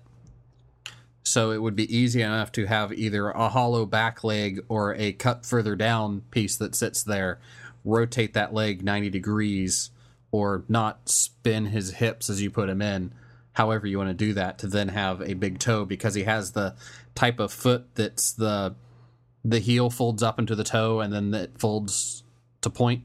Yeah, like to turn into a stick, basically. Yeah. So I can definitely see the the future, like maybe not entirely what all of the repaints could be, but it seems like it's set up with enough generic or easily genericized parts to do that. yeah. Um, unfortunately, his head crest dealy bopper has uh, a similar issue as Blurr's. It has a touch of catch that I'm not sure if it's intentional or not. With Blurr's being entirely loose, I don't know why one would get it and the other one doesn't. That just sounds Um, like I want to flood it with floor polish once or twice, and just Yeah. make the whole thing tight. Yeah, that could that could well do it too. And his cockpit is on the back with a really tall riser on top of it in order to put the weird space cannon dot thing. Mhm. And that it's something that doesn't look I mean, it's how the toy was in G1. It's kind of what I think of the, the like the soap bar of doom looking and for his alt mode looks okay, but for whatever reason, this weird thing standing out in the middle of his back to me just doesn't feel right. Did you see? Uh, But it's totally a, a thing where I understand my own cognitive dissonance in it. did you see Yuki's Twitter post about how you can actually stick the head on there if you want? No. apparently I and it, I don't think anyone did a full translation that I saw, but I ran the tweet afterwards as well. It might not have been Yuki, it might have been Hasui now that I'm thinking about it. Apparently just a couple factors led to, to that post being able to receive a Titan Master head. Well, yeah, it's a five millimeter port that's deep enough. It'll hold the Titan Master heads fit just inside of that space. Yeah. So you, so you can stick Scourge's Yeah. head on there if you want to have the really stupid looking Just- yeah. the G1 reference that everyone pretends is okay to make. uh, but yeah, apparently apparently that's doable on on Scourge. Um, and uh, so okay, tell me the Skull Smasher story. Man. So Skull Smasher, when I opened him up, I was unable to get his head off uh, without using well, without using excessive force, and then pliers to get the I keep forgetting Grax's head out of Skullcruncher's neck hole. Mm-hmm. Um, so I thought, hey, maybe it was just jammed in there sideways from being shipped, and for whatever reason it doesn't like it. That seems odd that that would be uh, not a thing that would get caught in like the play lab testing that I'm sure that they do with these toys. But okay. And then I transformed them, did everything, messed around with them. Um, super loose hip, super loose knee, super loose thigh swivel. Just doesn't pose for crap because of all of that, all this other stuff. I go to transform him back to robot and go to put it in there again, and damn if it isn't stuck again, and bust out the pliers again. Turns out, whereas all of the other Titan Masters, when you put their heads on their bodies, you have the small head facing back to make the big head face forward. Mm-hmm. On Skull Smasher, Skull Cruncher guy, you face the small he- face, you like rotate his head around 180 degrees to face the same direction for both faces, and then it will plug on and off easily. That's super weird. So, just before the podcast, I thought, hey, we'll do some science up in this piece. Mhm. And I took Hardhead's headmaster, because the name uh, Furios, Furos, Furos. I took him and tried to put him in place as the standard method, wondering if it was the Grax head or not. And it turns out that, hey, that screws it up too. So then another one got the pliers treatment. So be very careful with your skull smasher and putting heads upon it. So it's the Skull Smasher Um, body I think the it's the skull smasher neck port that might be just, and it's the problem when you have things that are this small Mm-hmm. is that if you're out of tolerance just a little bit, it causes more problems. yeah. And I think this is a case of those tolerances are just a little bit too tight on everything. And since it's a tiny ball joint and not a whole lot of, of gripping space in comparison to like what you've got head, you're easily able to generate enough torque to pop that head off and leave the, the head and ball joint of the neck in the body to then have to go to pliers to get enough reach on it to knock it loose. And the photos you sent me on Twitter, eh, like it looks like potentially the problem is that the squeezy clip part in Skullcruncher's body might not have enough outward room to open up when you pull on it. Yeah, that's Possibly. that's what I'm not sure about that I would want because it seems like maybe I could if I could get all of that apart, I could maybe like trim back the edges if they're supposed to be just some like natural plastic spring to it Yeah. And maybe those are just too tight and the stuff behind it to keep it from being springing out too far is just a mill or two too thick then maybe just filing it just the tiniest bit is enough. I don't know. I know that there have been plenty of other people on the um, feedback thread that have talked about having similar issues of uh, not just the the head joint issue, but like the it's the the super loose wobble hips where it's like oh it seems like it's holding, and then you touch the arm and the leg moves Yeah. because that jostle is enough to knock it free. Um, but Hopefully, hopefully the, the fandom think tank starts delving into Yeah. those instead of the new main line. Like you know, the think tank has done that for Combiner Wars toys before. right. Um, everyone starts boshing their toys open, and you figure out stuff like how to fix um, the you know the the lack of grip on one of Hotspot's legs, or you figure out what's up with G2 Bruticus and Victorion and why Pyra Magna and G2 Onslaught can't quite clip their knees together.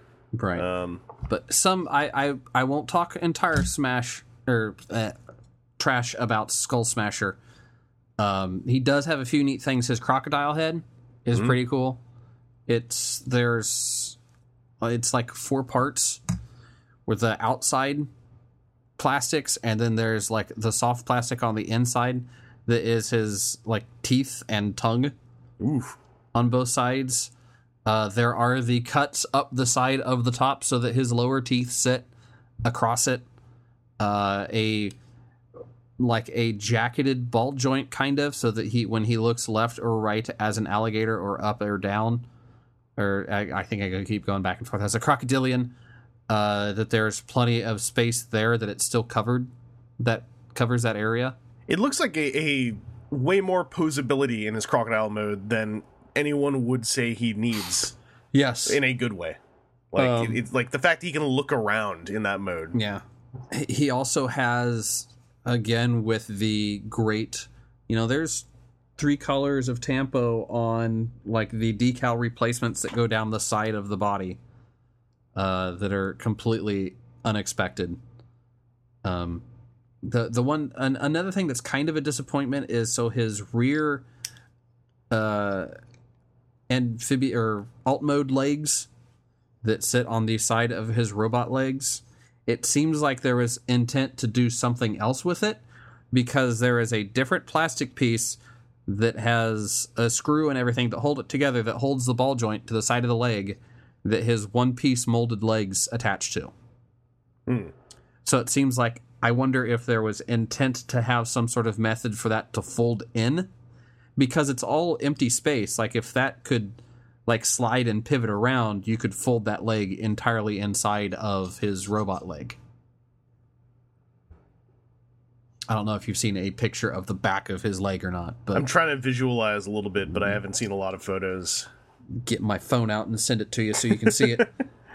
Aaron, But- tell me things. Yeah, it's if it wasn't for the fact that his hips were stupid loose, his thigh swivel stupid loose, kind of both of his like lower knee joint is stupid loose, and the head issue, Skull Smasher would be like for the way that he feels as a toy would be a whole lot higher up the list than dead last as like a D effort. Because it sounds like he's a good design that just is suffering from the way that he's been built in mass production. Yes. Yeah, that's a shame. I mean, that that also lends hope to the Japanese release, uh, since that uh, lately they they tend to come out built a little bit more solid uh, when they're coming out under, under the Legends line, like these guys are. But you know, we'll see uh, when those come out in like what August. um, that- Picture headed your way for the back of the knees now that it finally sent. Or the back of the Uh, legs. ah. Oh, okay, I see what you mean. But yeah, that, so that green line, that is a separate plastic piece that is just there for the like hip of the back leg. Weird. But yeah, there's he's one that needs some love if I ever want to pose him in something other than a almost at attention posed or as a crocodilian. Well, now you have your project for tomorrow. Yeah. But yeah, so then like his his tail the his rifle has the normal handle and then on top of it it has another one that is at a slight angle so that when you take it and you peg it in the hole on the tail it makes it so that the when the tail stands on the ridges it makes the gun barrel horizontal Oh, cool. so there is a ton of design that has gone into these toys that make them super exciting to me. And like I said, I think it's you know the fact that the tolerances were were not so good on this Skull Smasher Skull Cruncher that almost like makes it more disappointing. Yeah, because you know there's something good you, in there. You see what it could have been if it was just like, man, that that was the one that they had to get out under their bell. You know, that was like, you know, our timetable got pushed back uh, uh, two weeks, and I don't know. That's close enough. Just get it out there. We'll do stuff in wave two. Maybe we can get back to this later. It's you see that it got the same levels of pass that everything else did, and between like what may well just be manufacturing issues for the most part, it just kind of makes it sad. Uh, the other thing I've seen a lot of people talk about that I don't think has bothered me so much is like he's got a like a vinylly plastic uh, cockpit door, um, whereas everybody else has had either has had a clear plastic cockpit. You know, he just he's an animal. Why would an animal have a cockpit? Here's just this flap that you toss the dude inside of. Yeah, I'm curious because the Japanese one in all the photo- photographs looks like it has a clear plastic cockpit with green paint on the roof. So I want to I want to know if that actually carries through now, and if that if that changes anything significant. Um, well, it sounds like on the whole, like you know, we've got our our miss in the, the form of Skull Smasher. It's a shame he's the miss. I would I would have been happier for like a Scourge to be the miss, uh, as far as build quality, but we're also just starting to get them out there. Maybe there are some, some more solid Skull Smashers out in the wild. Um, Yeah, it seems like from the the feedback thread, not everybody had issues. yeah. So I don't know if it's like a one in three type thing or, or what the deal is. But then the same people that have had issues have had the same ones that I've talked about. So Yeah, like it, it, was, it was similar with Brainstorm. Like you know, there were there you'd every now and then um, before the you know more of them came out that were solid. You'd get a solid Brainstorm here and there, where everything just sort of played right with the way it was built. Mhm. Um, but you know, hopefully that's something. If if, if Skull Smasher comes up in a wave revision, hopefully you know things will be f- fixed up. right Some- or, somehow. or whatever his eventual if they do the the, The weird Optimus. Optimus. thing that everybody the- thinks they're going to do. I love that we are as a fandom taking that as granted now. Just like Yeah. that we are all just like, oh, Skull Smasher, they're gonna make him into Optimus. Like no one even thinks it's weird. We're just like, oh yeah, that's that's the that's the easy Skull Smasher repaint. Well, it's yeah, it's also the easy uh, Mindwipe reuse. Well, I mean, yeah, this that's for yeah the Beast Wars set, Oh yeah, but like for the one for the you know the one shot read redeco. I just love that no one even pauses anymore. It's just like, no, here I've, I've photoshopped uh, Skull Smasher into Optimus Prime colors with an Optimus There, headmaster. there's already been a couple of people that have done it as a full on custom. Yeah, and it, and it's and no one really blinks now. Like after the fans project one had this moment of like, oh my god, they're really doing it. Now we're just like, yeah, that's what you do with Skull Cruncher. You make him in, in, into Yeah. Optimus. It's well, given. it helps when the when line has like optional Optimus heads all over the place. You know, yeah. I mean, I, I think that's why Function X did it with with theirs as well because it's not like you have to design a new head really. yeah. You just get the face plated one and stick it on. Um, TJ, here in this report, knowing you've got these on the way, are you uh, are you ready? Are you are you ready to give us a, a follow up report? I am so scared now because Skullcruncher was the one I was looking forward to the most. Yeah, I was bummed when I saw the sheer number of people having problems with him on Twitter because I found him the most exciting of the wave because he's the least likely one to even him and Weirdwolf are are and Mindwipe really. The Decepticon headmasters are weird. And uh, so I, I was hoping they would turn out solid too. And it, this doesn't mean the other two won't, but it's a shame that the most interesting one suffers the most in this wave. Yeah, I've seen Um, people give reviews that were fairly solid takes on the toy, so um, I, I I am holding hope. We got to get you some floor polish. That's what we got to do. Apparently so. Yeah. Um, just I'm just gonna fill a small container with it and just drop the toy in it, kind of roll it around a little bit, Yeah. and pull it back out. Well, you know that does coat the. Some people do that to coat chrome and to to coat uh, silver paint now. hmm Um, I've tried it on a on a chrome piece and it, it actually turned out pretty okay. Uh, you just have to brush it on thin. Or some people actually have watered it because it's acrylic stuff. Some people have watered it down and applied floor polish with an airbrush as a as a gloss coat. Um, interesting stuff. Uh, I also want to throw a little update on my end. So I mentioned off off mic. I'll say it here because this is actually still going on. Toys R Us.ca put up the first wave of Titans Return for pre-order, uh, saying that it will ship on estimated shipping date of August 16. Um, three of the toys, Legends Wheelie and then the two Voyagers, Sentinel Prime and Galvatron, are up with the 30% off sale that ended a couple weeks ago applied to them. So Wheelie is 8 Canadian dollars and the two Voyager guys are 20 Canadian dollars a piece. So I threw in pre-orders because whatever. They hopefully they'll honor it or just cancel my pre-order. Um, if they want to charge more, they're gonna have to ask me, and then I'll be like, "Yo, cancel it, suckers." The rest of this listing, though, kind of bu- it was a sobering moment um, because you know who else is 19.99 Canadian? All the deluxes. Uh, the deluxes are retailing at Toys R Us for 20 bucks Canadian. I thought it was so my fear was 30. So technically this is a happier ending than I expected. And I've seen pictures from from y'all in the states of racks where these guys are showing up for like 17 US. 17 US to 20 Canadian like here let's just do it. 17 USD to CAD. That turns into 22 Canadian. So exchange rate wise and pre- pretending taxes are all even it's it's logical price but uh, it is that moment we're all going to have to accept when you know we Canadians go to the pegs. And uh, rewind is thirteen bucks Canadian. Uh, the leader toys are sixty bucks Canadian. Guess how much Canadian dollars uh, Toys R Us wants for Fortress Maximus? I, don't even want to venture a guess. Let's do the the conversion. Two two hundred. One is he's one fifty in the states, One right? fifty. So one fifty to somewhere in there. So that, according to Google, that turns into about 194 Canadian dollars.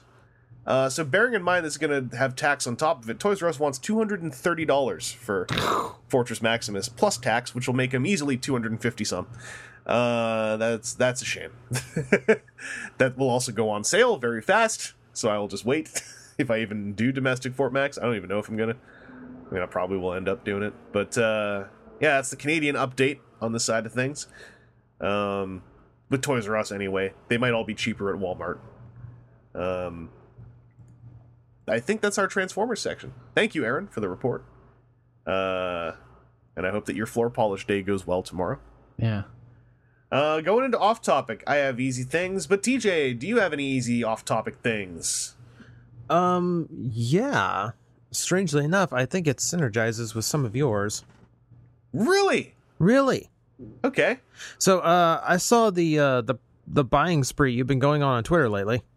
Yes, that's that's. I, I got two Instagram links ready to go for Mhm. when I talk about this stuff. So, uh, the Iron Yeti over on Twitter found something at the Goodwill. I, uh, I think he works at. I think that's how the story went. Mhm. That uh, really like hit my childhood like like a wrecking ball. So this is one of those things that I I was thrilled to have the chance to get again, which was the GoBot Command Center. Oh, Uh-oh. uh, Cool. I went so I had a, uh, just a little offshoot story. So I, I spent a little bit last week going like, "Where's my command center?" Then I realized, oh right, one of the very first times I sold something because it was just too busted up, and I realized there's no point keeping it was my old command center. I, I sold it at a garage sale when I was in grade school because it was a piece of junk. The one I had, uh, it was garbage uh, quality. So I actually I, I've handled one for years and then got rid of it, and I forgot briefly I had gotten rid of it. So wh- how's the one that you've got? Is it? Uh, like it looks like it. I, I, I want to say I remember you tweeting a picture of some of the stickers inside. So that's already better than mine. yeah, the Um, stickers inside survived. They look okay. Uh, it is rather loose.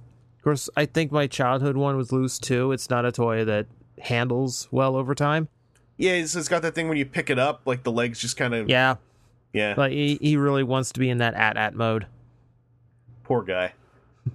That the face on that thing is horrifying. By the way, if you've never looked at it, like the fact that oh, this is also just a giant tortured GoBot. and GoBots are supposed to be they are organic brains or whatever in cyborg bodies. Yeah, So that's a that's a guy that got put into that. see, knowing that fact made a bunch of this weird. Like I forgot there was a cafeteria, so there's Yeah. just two GoBots there in like aprons, just scooping out food. Yep. And then there's the uh the interrogation room. It's not the no no. It's not an interrogation room. It's an enemy reprogramming room. Yeah. They got That's a bot. even worse. They got a bot locked to the chair with his big mind control helmet on. I'm like, this is an organic brain. This is brainwashing. There's some screwed up stuff in GoBots if you peel back half a layer. Like Pincher was made from they cat they they basically the renegades hit a GoBot in the back of the head, dragged him on a spaceship, and then their Nazi scientist Doctor Go ran him through a tube, and he came out the other end as Pincher, who could no longer really form full words very well. And it's like, what did you just do to that poor guy? But at least that's the bad guy, right? Y- yeah, yeah. I mean, we're talking the good guys with this forced indoctrination stuff. I've always felt there was like before animated touched on that stuff, before the Transformers comics did. When it comes to robot civil wars, I always felt like there was something deeply sinister to the Guardians on an undertone level. Like there's something wrong that the cartoon never showed. They're guardians the same way that there's like the Transportation Safety Administration. Yeah, you know, like what if the renegades are the renegades, and then Star Wars, the heroes are the rebels, right? Mm-hmm.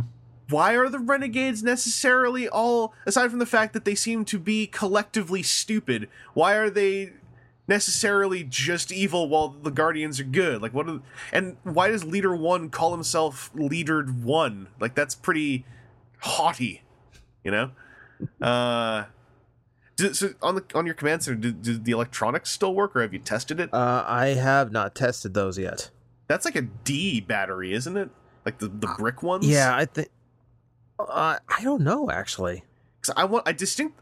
I think I recall it being one of those, you know, the the the brick batteries where it's like two prongs on the top that you clip a receiver onto. Oh, a nine volt. That that's a nine volt. Yeah, D am battery is a a big D? cylinder. duh, yeah, nine volt battery. Ever since I was a kid, I mixed those up. But yeah, nine. I, I want to say that the command center wanted a nine volt. Yeah, the command center wants a nine volt. Now I remember. I did open it up to see what it took. Can you still get nine volts? Oh yeah. Yeah. Okay. They always connected in such a weird way. I always kind of wonder if like did they just go away, or um, that's really cool. Uh, is there anything like aside from the looseness? Is there anything like legit busted on it, or is it? Oh, it's missing a whole bunch. Like, But is like does the elevator? There's an elevator, right? uh, there's an elevator. Uh, the Does it- it- the platform's on, it's gone, but the elevator still works. Okay. So there's at least that going for it. Um, it was it's pretty bare for all things considered. So I need to wait for like the right eBay listing of scr- of scrap parts to come up. Yeah. But like, there's nothing straight up snapped off. No, there's no there. straight up breaks or anything. That's pretty good. though. Like I've I've not done much digging of late, but it seems like with GoBots, if you find something where nothing's li- like literally snapped off, you should probably pick it up just in case you find one later that looks nicer, but you need to put the snapped off part on it. um, that's cool.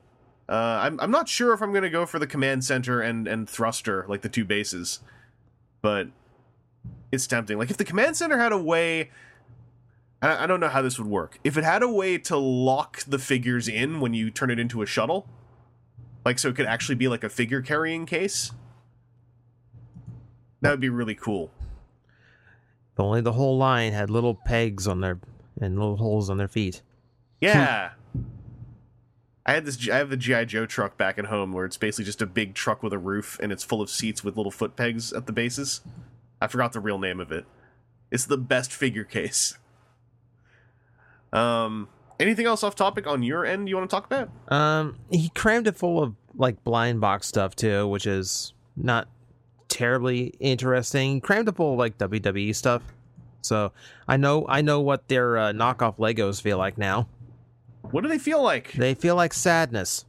Okay, they Mm. always like they, O- OG uh, Mega Bloks or worse. Uh, I never never handled many Mega Bloks, but do, do they do they feel like squishy or do they feel it's, brittle? it's not squishy. It's just there's a cheap feel to them.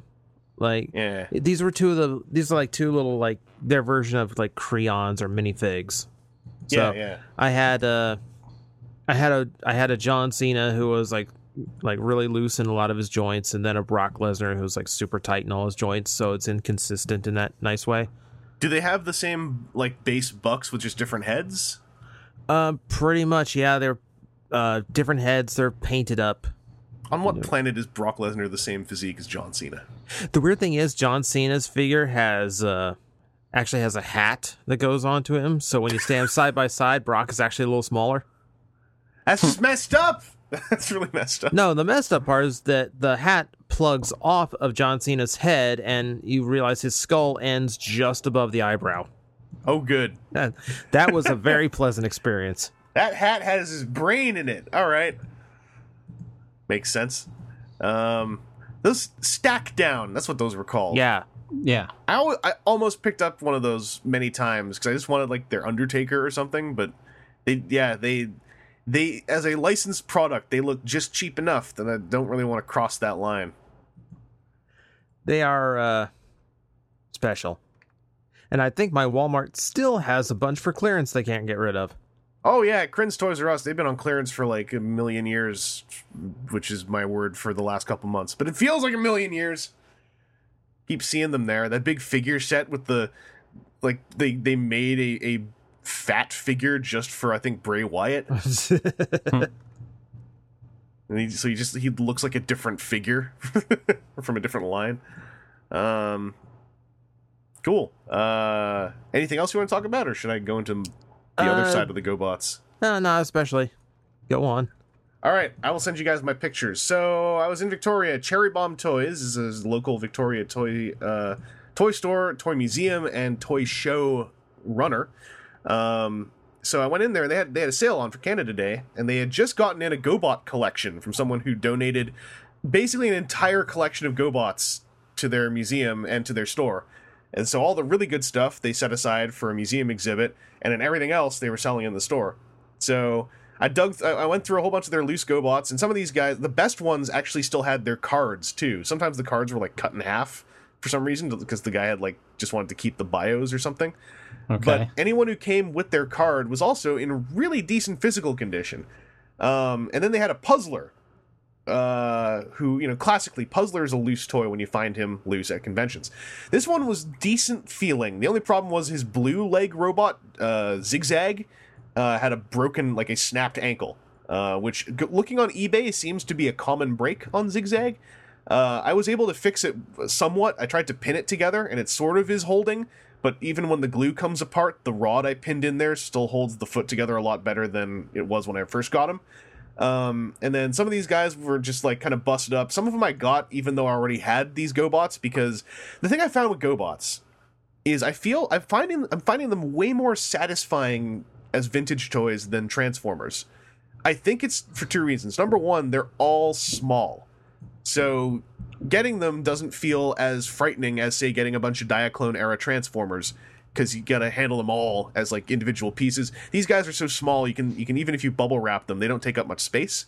Um, the other thing is, GoBots are so small, they're also simple to pull apart. So if you get a busted up GoBot, it feels to me like I know people do this with Transformers. It feels more controllable and feasible to just buy GoBots en masse and rip them apart and take all the good pieces to add on to your, you know, your master GoBot that you want to make your nice one that you keep. Uh, so, for instance, that's my third cycle, but it's the first one I've gotten that actually has his engine block, and the engine block still has most of its chrome on it.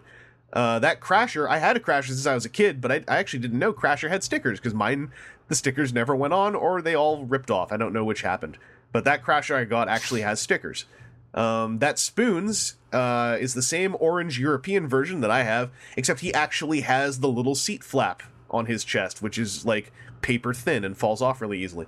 So, uh, and that Heat Seeker, my Heat Seeker has broken pegs, no stickers. One of his feet has literally no chrome on it. That Heat Seeker has all his stickers and all his chrome. Uh, so there's, there's a bit of like replacing and a little bit of just upgrading. Uh, and also because of their sale and because we were working together on some stuff, I got a really good deal on these. So two days later, when I went to film something at Cherry Bomb, uh, I picked up some more GoBots, uh, which is uh, the second link, uh, which I haven't sent to you guys. So I'm going to send it to you. And uh, this second batch of GoBots was me basically buying all the rest of their loose GoBots, um, They, barring. they knew that you were on the hook. Yep. I walked back in. I was like, I think I'm going to get all your GoBots, and so we pulled them all out. Uh, some of their also the, I got uh, Psycho. Um, they had a couple Psychos, and I realized both their Psychos look better than mine. Uh, one of them had like real scratched up paint on the back, whereas the one here in this photo, kind of like the only problem with this one is one of the two clips that holds his head canopy on is broken. So all I got to do is eventually find a Psycho with a complete head canopy, and I can swap that onto this one. Uh, that's also the Psychoroid, uh, which was a it's it's the car from what's this called Space Cobra or something, some anime show. It's a really weird cross promotion that happened many many many decades ago. Um, I also picked up like that Sparky in the front. My my original childhood Sparky's in really good condition. This one was just in even better condition. So I figured why not? My Pathfinder was missing her headpiece. They had a Pathfinder loose f- for super cheap. Grab that. Rescue and Turbo, those are both missing a tire and an entire wheel on Rescue, but the base bodies are better than my childhood ones, so I'm going to do some surgery. That's the story behind most of these purchases. Uh, then that Cy-Kill in the back is not sealed. He's actually on a retaped bubble but the Cy-Kill inside that package is in really nice condition. He just has some chrome flaking on the shoulders. So I figured that'll be like my base super nice Cy-Kill. Uh, and then I have three other Cy-Kills, all in various states of disrepair. I like Cy-Kill, so I figure what's the why not? I'm gonna get one that's on a busted up card. If I want to film Cy-Kill, that's the one I'll film, and then if I want to play with Cy-Kill, I'll play with the one I put together from my other two. Um, I got a lot of GoBots. I still want to get uh, a new zigzag for Puzzler eventually, and I'd like to handle. Someday, I'd like to get a sealed Puzzler to see what the baseline for Puzzler is, as far as like what actually is able to be tight and what just isn't tight on him. Because there are parts of him that are loose that feel like they have never been tight, and that it's just a design flaw of Puzzler. But uh, Puzzler is amazing. Like if you ever get the chance to get a Puzzler who isn't a floppy mess from the waist down, at least like the arms, I don't think it's possible to have a puzzler whose arms are universally tight everywhere, especially in those joints made from the the robot the small robot legs. The puzzler design is really well realized, and it's everything that when I was a kid that I thought Raiden and Devastator would be before I actually got a Raiden or a Devastator. I never had a Raiden, but you know he's he's a cousin to Devastator. I thought they were going to be these amazing self-contained things, and they super aren't. Puzzler is a fully contained combiner, and the only real weakness is that that white car hood sticking off of his pelvis doesn't fold down, so he basically has a gigantic erection. That aside, I'd almost say he's a better set of toys than Devastator. Um, really well worth it uh, if you can pick one up for a good price. So yeah, I've gone a little GoBots crazy. I took I dug out all my childhood GoBots, uh, and basically all of the small normal GoBots, none of the big ones or the vehicles. I, I bundled them all up in my luggage, and I think that's my vintage thing now. I feel extremely excited to go hunting for GoBots at TFCon and at other conventions. I find hunting for for G1 Transformers more frustrating than fun. But with GoBots, because they're smaller and they're simpler and their engineering, I think, is more across the board, a little bit more interesting from figure to figure. I feel like it's a more fun vintage toy pursuit. Because it's just, if I see loose GoBots and I recognize there's a part on it that's nicer than mine, I can just pick it up. Usually, loose GoBots are super cheap. Uh, I just feel excited about, about pursuing a GoBots machine robo collection. So, that happened to me last week. Um, TJ, you got the command center. You, Uh-huh. want to take you want to take it farther? You want to go want to go the distance with me here? Uh, I grabbed a few vintage GoBots at a con uh, a few years back. They didn't really hold an appeal to me, but that's probably because I didn't hold a lot of connection to them. There's a there's a few I would love to get, like the you got to play with some of them at least. Yeah. like some of these Mhm. transformation schemes are incredible for the time. yeah. Well, and that's the number of the number of GoBots with ball socket joints who were designed in '84, like I didn't know there were ball socket joints back then. I told you on Twitter, like I always thought Heatseeker had really cool engineering for his time and his size. Oh, he, he does, and uh, actually, one that that one of my best childhood ones where I still got the one at Cherry Bomb because I was getting everything. Uh, if you can ever get Flip Top, uh, he's a blue helicopter. Mm-hmm. He is a legitimately good transforming helicopter robot with ball socket jointed uh, shoulders and outward leg movement. Hmm. Who was designed in '84. He is a fantastic little toy. Um, anyone out there has wants to get like a GoBot, get a complete flip top, and you got a real good little toy. Um, Tell you what, if I can if I can dig up a chaos because I had chaos as a kid. oh, is that one of the two vehicle into one robot guys? Yeah, yeah. I messed with one of those at a daycare. I distinctly remember when I was like seven. It wasn't a daycare; it was like a after school camp at the YMCA. yeah. Uh, I never knew that was a GoBot. I always thought it was, and then I, I went looking up. Uh, there's three of them like Chaos. Uh, and I think Chaos is the best one. I I gotta track one of those down. They sound. I remember the one I messed with being real fun. Yeah, I really liked Chaos as a kid. Like that that felt like Duocon done right. Yeah. Um, I don't remember the name of their sub brand, but yeah, Chaos and like there's also like an eagle robot on a missile truck or something. Mhm. I think that's the one I messed with when I when I was little. Um, but of the little GoBots, like like Flip Top is inc- is, is really good. Uh, Night Ranger, he doesn't look great in photos, but when you transform him, it's kind of inc- incredible. Um, Bent Wing is one of my childhood ones. He he actually survived pretty well physically. He just has like almost no paint left on him, but his transformation is amazing. Uh, they're just really cool little tactile hand puzzles that are like they're they're almost like the the prototype of what I would say is like good hand feel of like here's a little hefty pocket-sized vehicle. It transforms in a way that isn't as predictable as you might feel. Like some of them are super predictable, like Stinger. Even Stinger has a neat trick with his feet, but a lot of them pull just like they have one trick where you're like, I didn't think that someone would have done this back in the early '80s, and and then they're done, and it's like, all right. Um, so, and a lot of them have like outward hip motion, uh, designed just for the robot mode, which I find really surprising. Um, whereas you know, like '80s robots, often it's like the hips, the legs are just sort of stock still Yeah. like up and down. A lot of these little GoBots, and, and I'm saying stuff people are probably are like, yeah, idiot, it's been like that for 30 years. A lot of them have like an a, an outward hip joint meant for their hips or for their legs to be in, in an A stance in robot mode, but as a small toy from the early 80s. And like to me, that's kind of incredible. Um, so we're gonna see at, at TFCon if I can continue my GoBot journey, or if I'm gonna be like, oh wait, these aren't all on sale from a dealer I know personally. I don't actually want to spend this money. like we'll find out what happens. But uh that's my GoBot story. I don't think I had anything else really interesting to talk about other than GoBots. Um, I went to a neat improv uh, intensive, literally the hours before my flight home at Paper Street Theater, the local Victoria improv group, uh, which is run by the guy who I took my first classes from way, way back. Uh, and it was neat. They had two improvisers from Amsterdam who happened to be coming through the area and were friends of the guy running the place. So they did an all day intensive, which I found very interesting. Uh, and then I immediately went and packed and then had a red eye flight and then passed out when I got home. Because that's what you do. Um, also, I bought an egg salad sandwich in, in Victoria, meaning to eat it on the flight. It's now in my fridge in Toronto because I forgot to eat it. So I'm going to have that after we're done here. And we're done here, I think. So thank you two for joining me. Thanks, Aaron. Thanks, TJ. That being you too. Um, we'll be back with more Transformers stuff. Be sure to check out our convention podcast with uh, TFCon and TF Expo. And if you're coming out to TFCon, you will see me there for sure. Uh, in the meantime, take care. Bye.